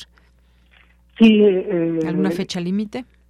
Eh, regularmente una semana antes, más o menos, este cerramos inscripciones, ¿no? Pero este eh, empezamos el sábado 23, entonces unos cinco días antes este, estaremos ya cerrando inscripciones, así que estamos a muy buen tiempo, como decía el maestro Álvarez Bravo, hay tiempo, hay tiempo, y, también me gustaría agregar que a lo largo del diplomado también se desarrolla un proyecto fotográfico documental. no, no solamente los alumnos asisten a las sesiones eh, especiales de cada eh, profesor, ¿no? Y de cada rama del conocimiento, sino también desarrollan un proyecto autoral fotográfico asesorado por la maestra eh, Anaís Huerta y un servidor, Ernesto Ramírez. Entonces también, eh, digamos que esa es otra parte me parece como atractiva, interesante y que puede puede interesar ¿no? a, los al, público el desarrollo de este trabajo documental fotográfico. Muy bien, bueno, pues muchas gracias por todos estos datos. Y, bueno, nos decías que este es el tercero y que cada eh, diplomado se hace un homenaje a distintas personas. En este caso de Mario Luna, me gustaría que nos hablaras un poquito más de, de del homenajeado en esta ocasión. Claro que sí. Bueno, pues Mario Luna, como decía yo al principio, es uno de, nuestros docentes más, más destacados en nuestra escuela de cine. Él es premio Universidad Nacional por docencia en artes. Desde hace más de 40 años imparte la clase de cinefotografía tanto la en la ENAC, lo que era el CUEC, como en el CCC. Eh, eh, obtuvo el premio Ariel por dirección del cortometraje por su obra Preferencias del 76.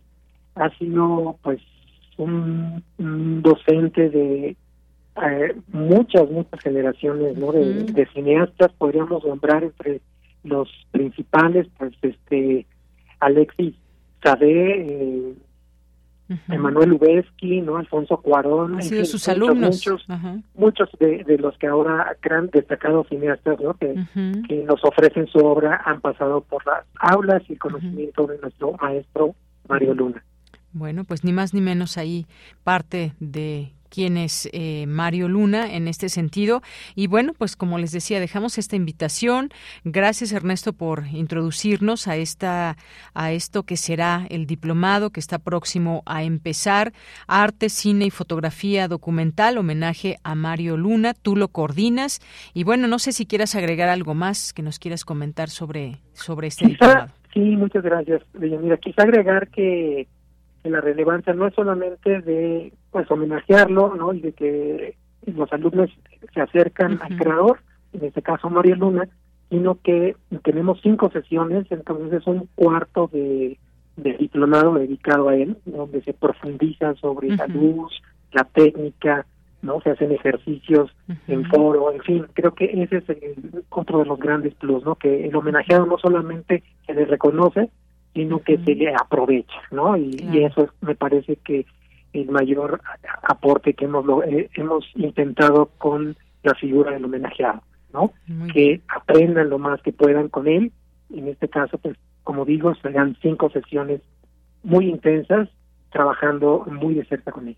Muy bien, pues muchísimas gracias. Gracias Ernesto Ramírez Bautista, que además también tú como coordinador, pues, eres estudiante de doctorado de la Facultad de Artes y Diseño, eres maestro en cine documental también ahí por la por la FAD eh, de la UNAM, eh, también tienes estudios de periodismo, así que pues bueno, seguramente será un diplomado excelente en el que pues además de aprender se disfrutará también sobre estas temáticas. Muchas gracias por estar aquí.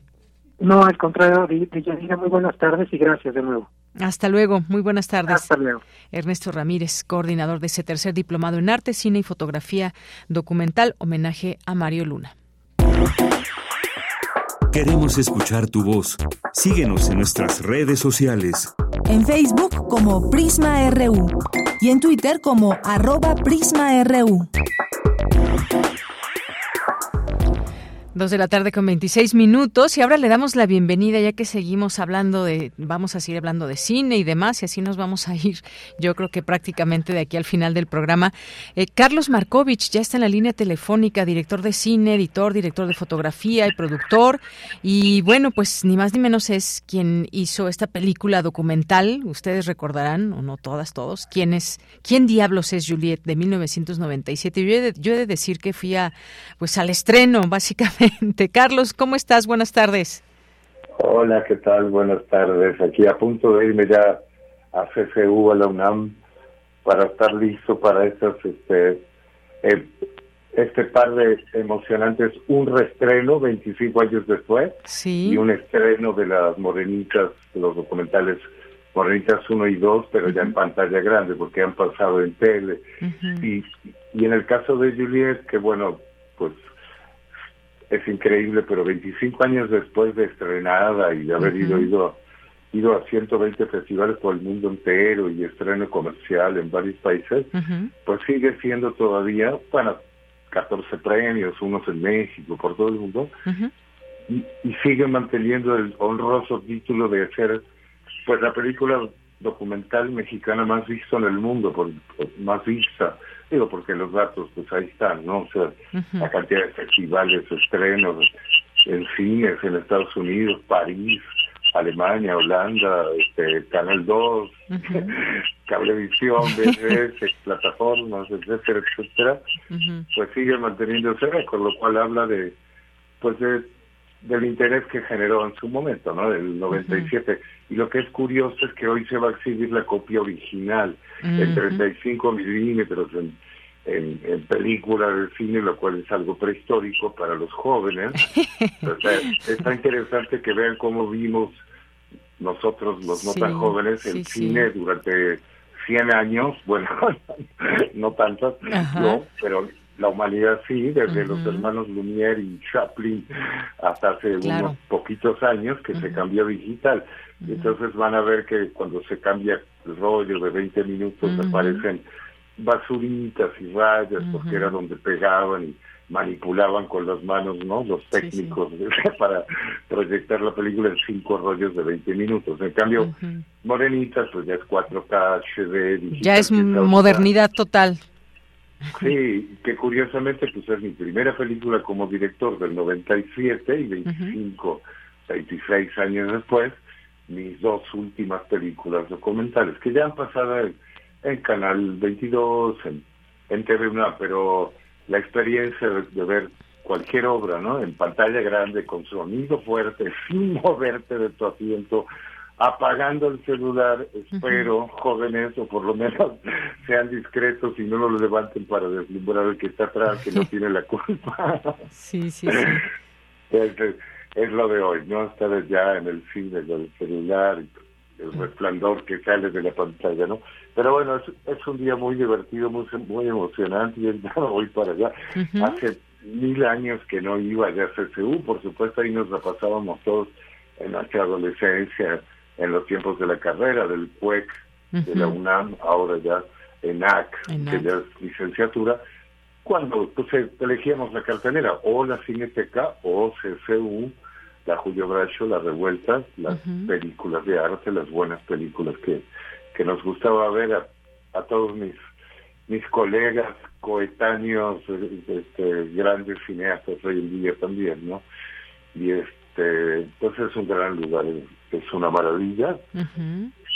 Y pues ahí, ahí voy por allá muy muy contento, muy emocionado. Como dice un amigo cantante, es un día emocionante, es un buen día y aquí estamos donde tenemos que estar. Bueno, ahí estaré, ¿no? Y sobre todo los que tienen que estar. Yo sé que es un horario complicado, la hora pico, la lluvia, el trabajo, los hijos, las exnovias, todo se junta, pero bueno, llegan los que pueden y, los que quieren y ahí estaremos para compartir estas aventuras en pantalla.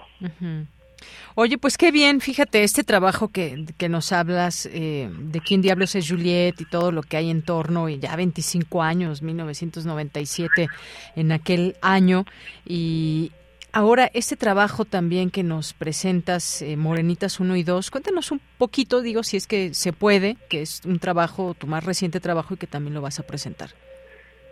Sí, mira, es un trabajo fascinante con el que estoy totalmente inmerso, ya no hago otra cosa. Empecé, de hecho, en las fiestas patrias del 2018 con Morenitas 1 hasta el 2020, pero es documental, hay que filmar muchos días de a poquito, ¿no? un montón de personajes. Y luego empecé Morenitas 2 ya del 20 al 22.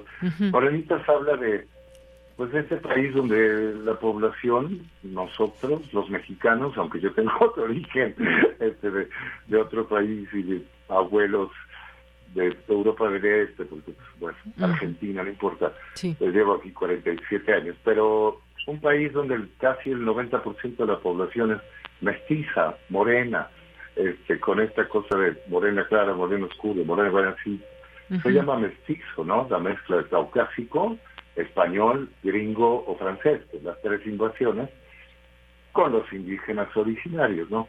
Bueno, pues esa realidad de 500 años, hoy en un país donde ahora se habla por fin de la pigmentocracia, donde el 10-12% de la población más rubia, más caucásica, pues tienen todos los privilegios, las mejores oportunidades, son dueños de las empresas que se fundaron hace muchos años porque las heredaron y hoy pues, realmente son los dueños de México. Lo cual, bueno, son las cosas como son, nadie va a cambiar eso.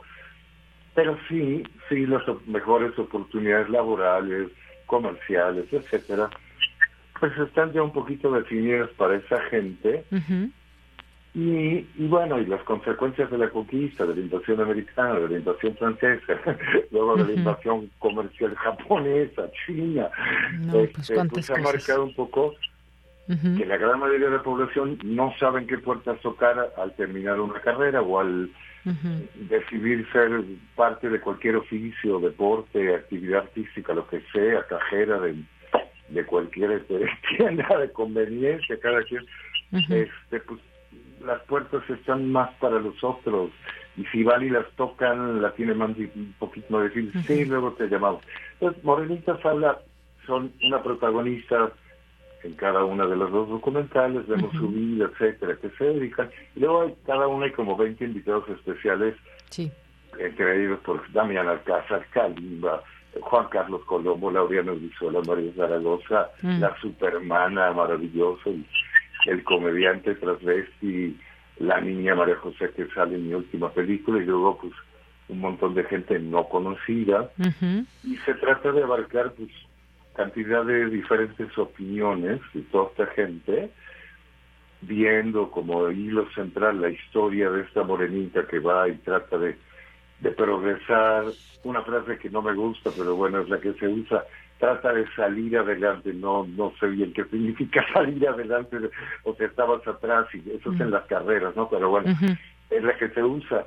y entonces toda esta gente van opinando por, por secuencias, por bloques. Del racismo, del clasismo, la xenofobia, la homofobia, la violencia contra la mujer en todas sus gamas, eh, contra chairos, la polarización que siempre ha existido, que no la causó el presidente, como dicen, ojalá el presidente vea el poder partir a la población así, pues no, eso existe de siempre, más que ahora se manifiesta en las redes sociales, la Virgen Morena, y bueno. Pues ya la veremos.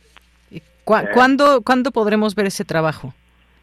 Bueno, pasa ahorita en la tarde, se estrena Morenitas en pantalla grande a las seis y media. Muy bien. La José Revueltas, 15 minutos después, el reestreno este, honroso de Quien de los de Julieta en la Julio Bracho. Muy Van a estar en ese mismo horario una vez por día hasta el domingo. Perfecto. Por cierto, este sábado, sí. en canal 22.2 MX, que es el canal nuevo, hermano del 22, a las 9 de la noche pasa pasan quién diablos es Julia también.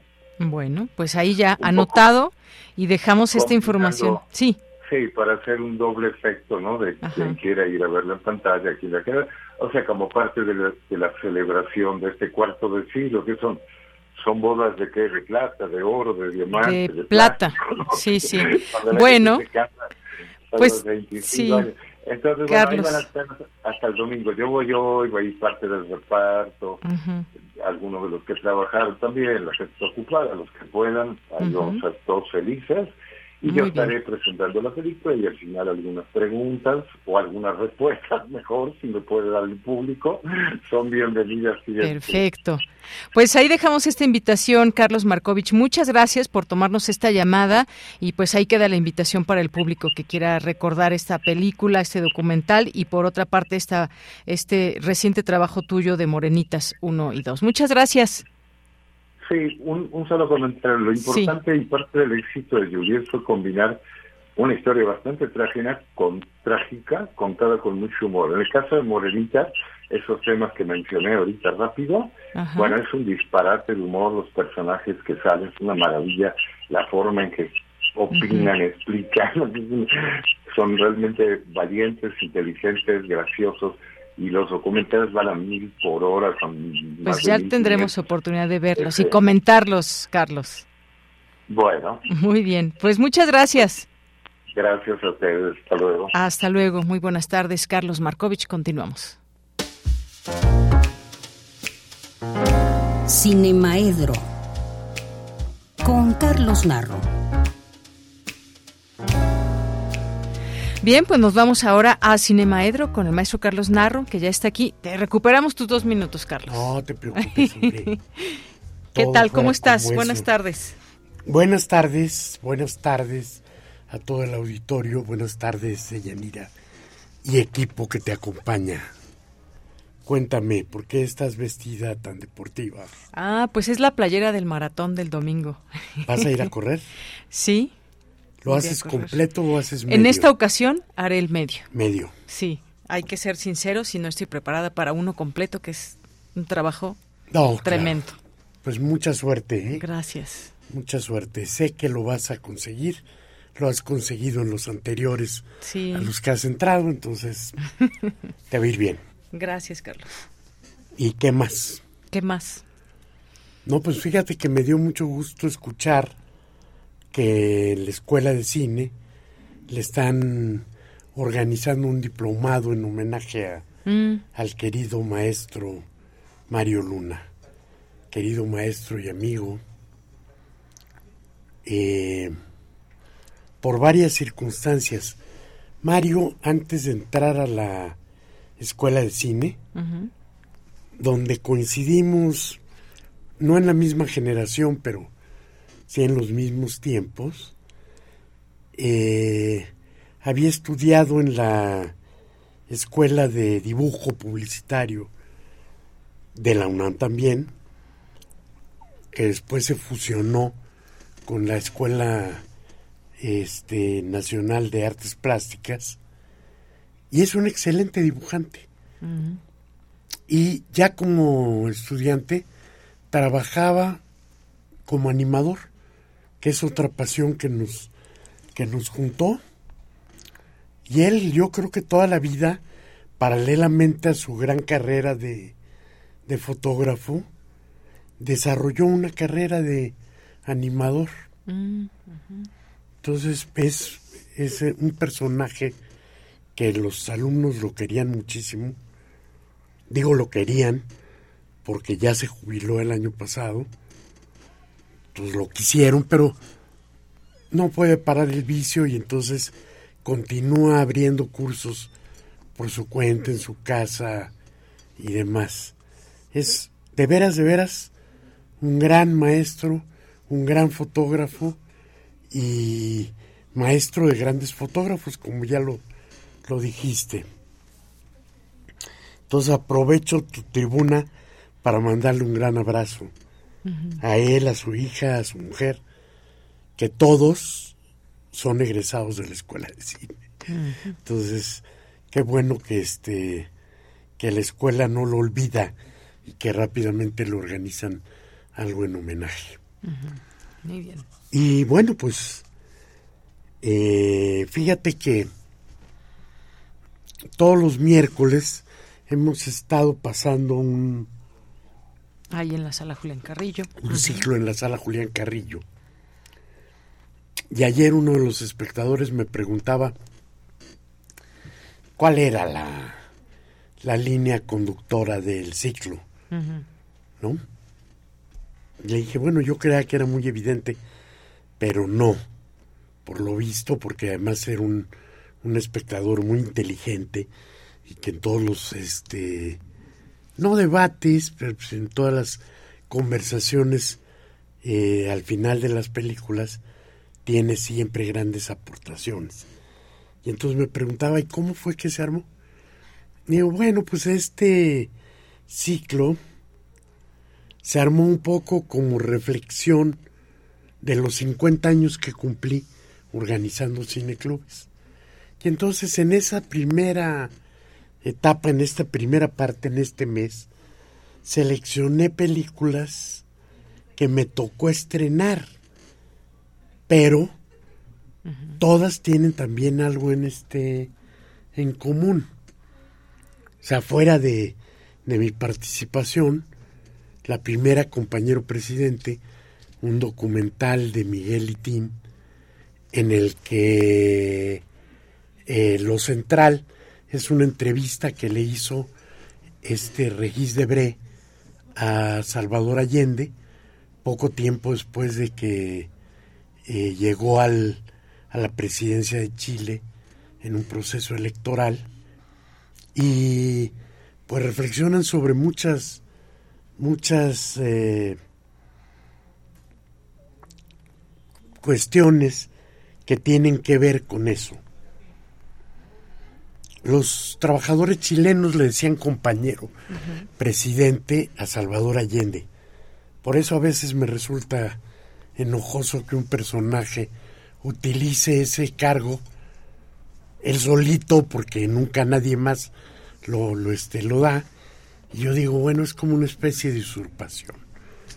En fin, después de ese documental eh, pasamos una película en la que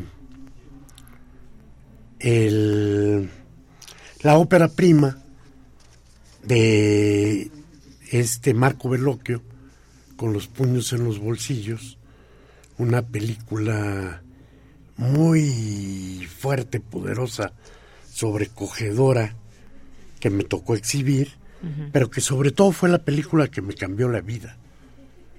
Cuando yo vi esa película a los 16 años, era yo un amante desde la infancia del cine, pero pensaba que el cine era básicamente para entretenernos. Y pensaba que la forma seria de transmitir pensamientos, ideas y demás era la literatura.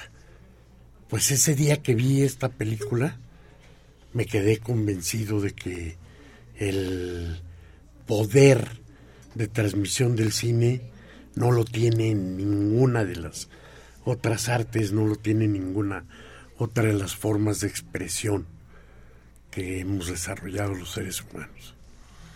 La siguiente fue Carlos Vivo Muerto, una película en la que eh,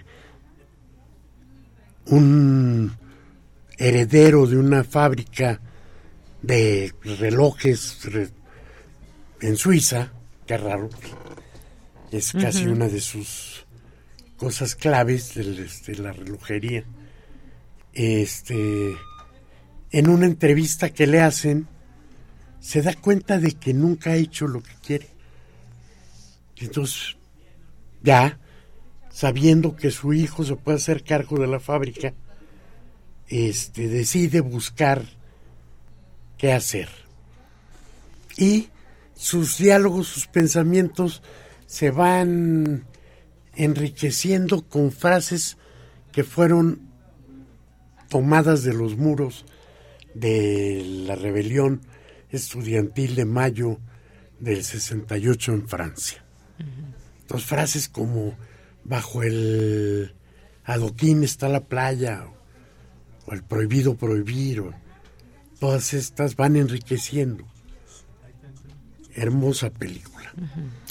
Y ayer pasamos la batalla de Argel, una película de Giro Pontecorvo, una película anticolonialista que en un tono documental, pero es una, una ficción, nos va siguiendo un personaje desde su primera toma de conciencia hasta que llega a los niveles más altos de mando en el Frente de Liberación Nacional de Argelia.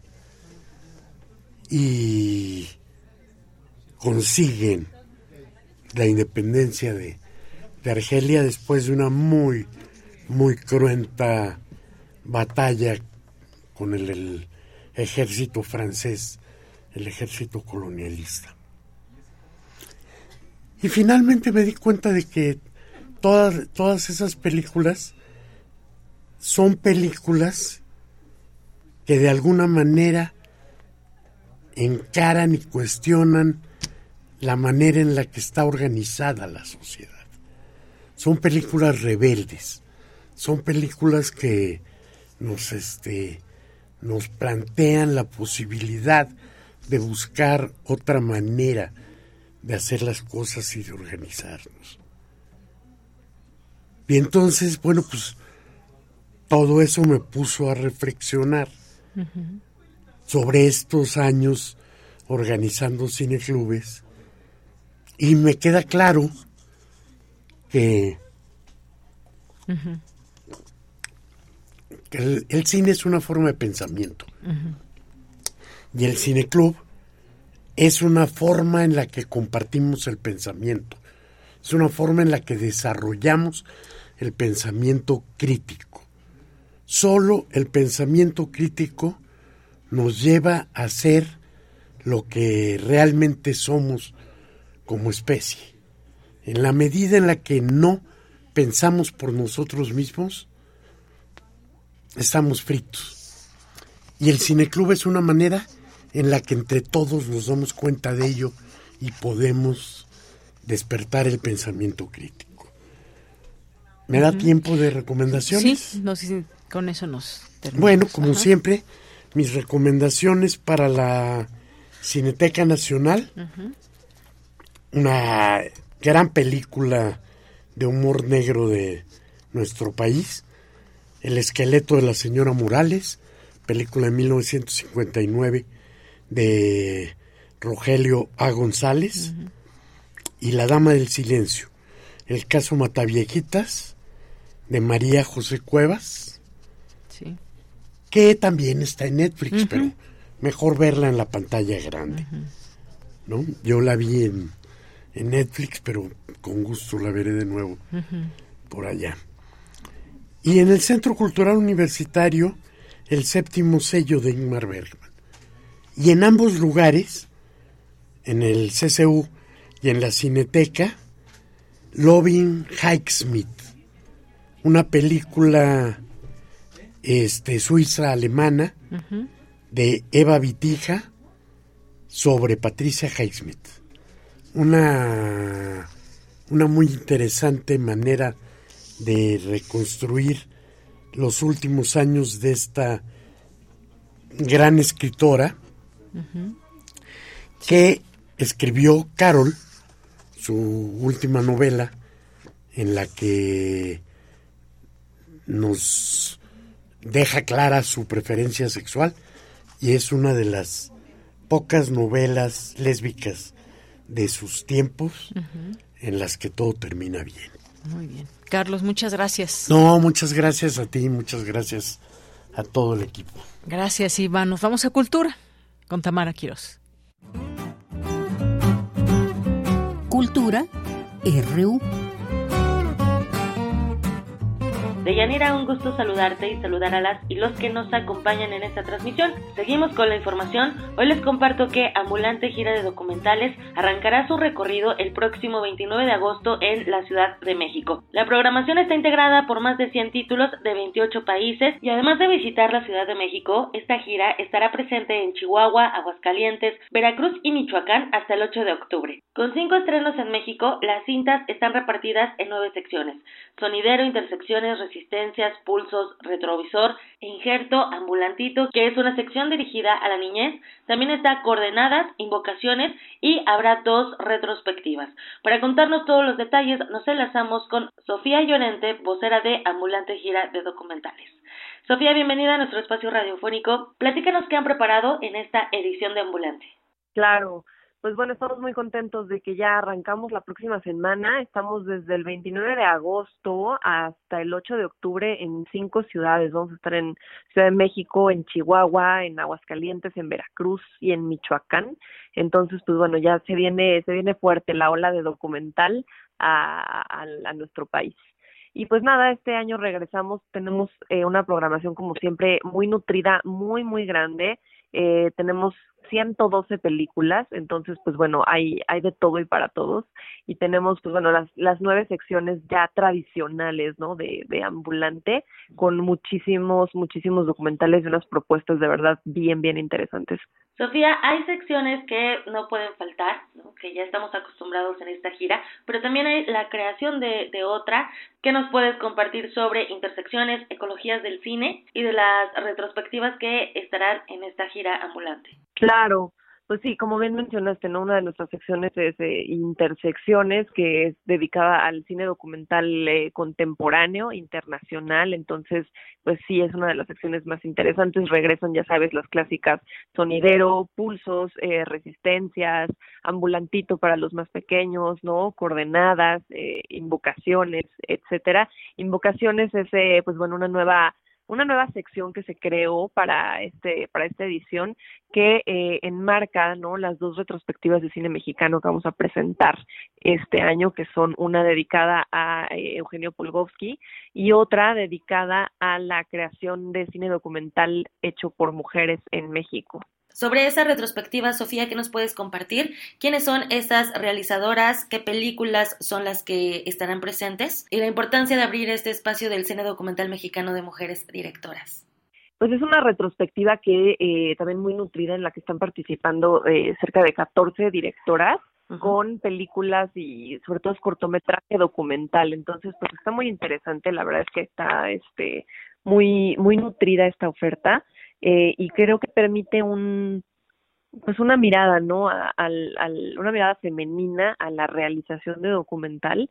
Va a estar además acompañada de pues de mesas de discusión no en la que vamos a poder platicar con las directoras no acerca de lo que es eh, pues realizar cine documental desde este punto de vista que pues siempre suele ser eh, disidente no cuando eres como mujer en, en, la realización cinematográfica entonces pues va a estar va a estar ahí muy muy propositivo Eso. Sofía, Ambulante tiene diversas sedes y también colabora con varias instancias y este año celebran una colaboración con la Universidad Autónoma Metropolitana. ¿Cómo surge la idea de conjuntar las miradas, los esfuerzos y también unir eh, las comunidades alrededor de las distintas formas de la práctica documental? Ah, pues en la UAM vamos a tener diversas actividades, justamente están fungiendo como, como una de nuestras sedes, entonces va a haber funciones y actividades en varias sedes de, de la, de la UAM, que es, eh, bueno, Teatro Casa de la Paz, Casa del Tiempo, eh, Casa de la Primera Imprenta, Casa Rafael Galván, y entonces vamos a presentar ahí desde funciones como regulares hasta algunos Q&As eh, con, con presencia de talento de directores y de, de productores. Sofía, para la gente que se encuentra en otras latitudes, importante mencionarles que también pueden disfrutar de la programación de esta gira ambulante a través de plataformas digitales.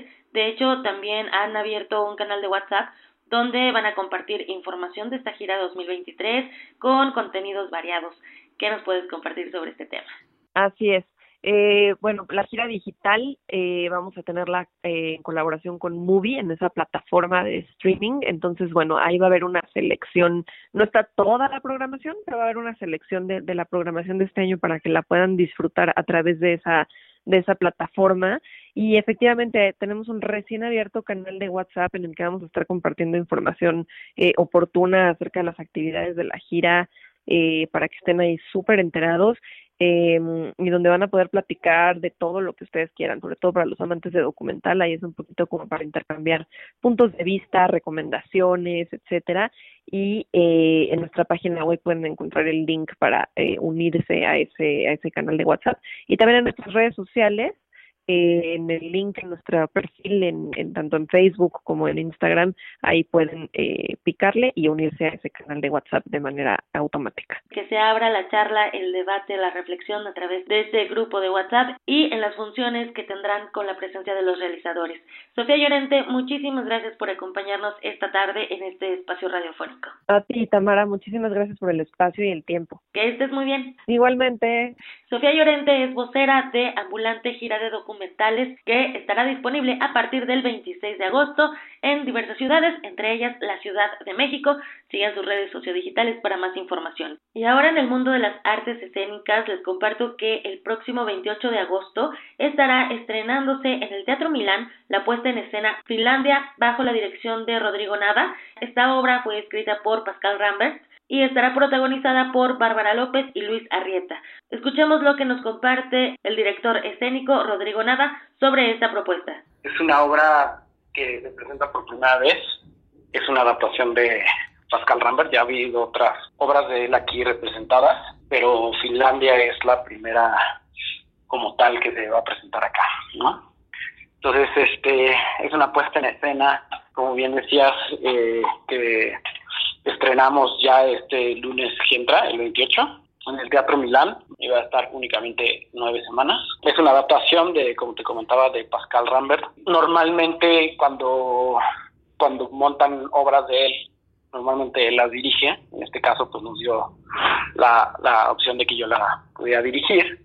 Y pues la verdad es que estamos muy contentos. La adaptación la hicimos aquí en, en México, tanto yo como otros colaboradores.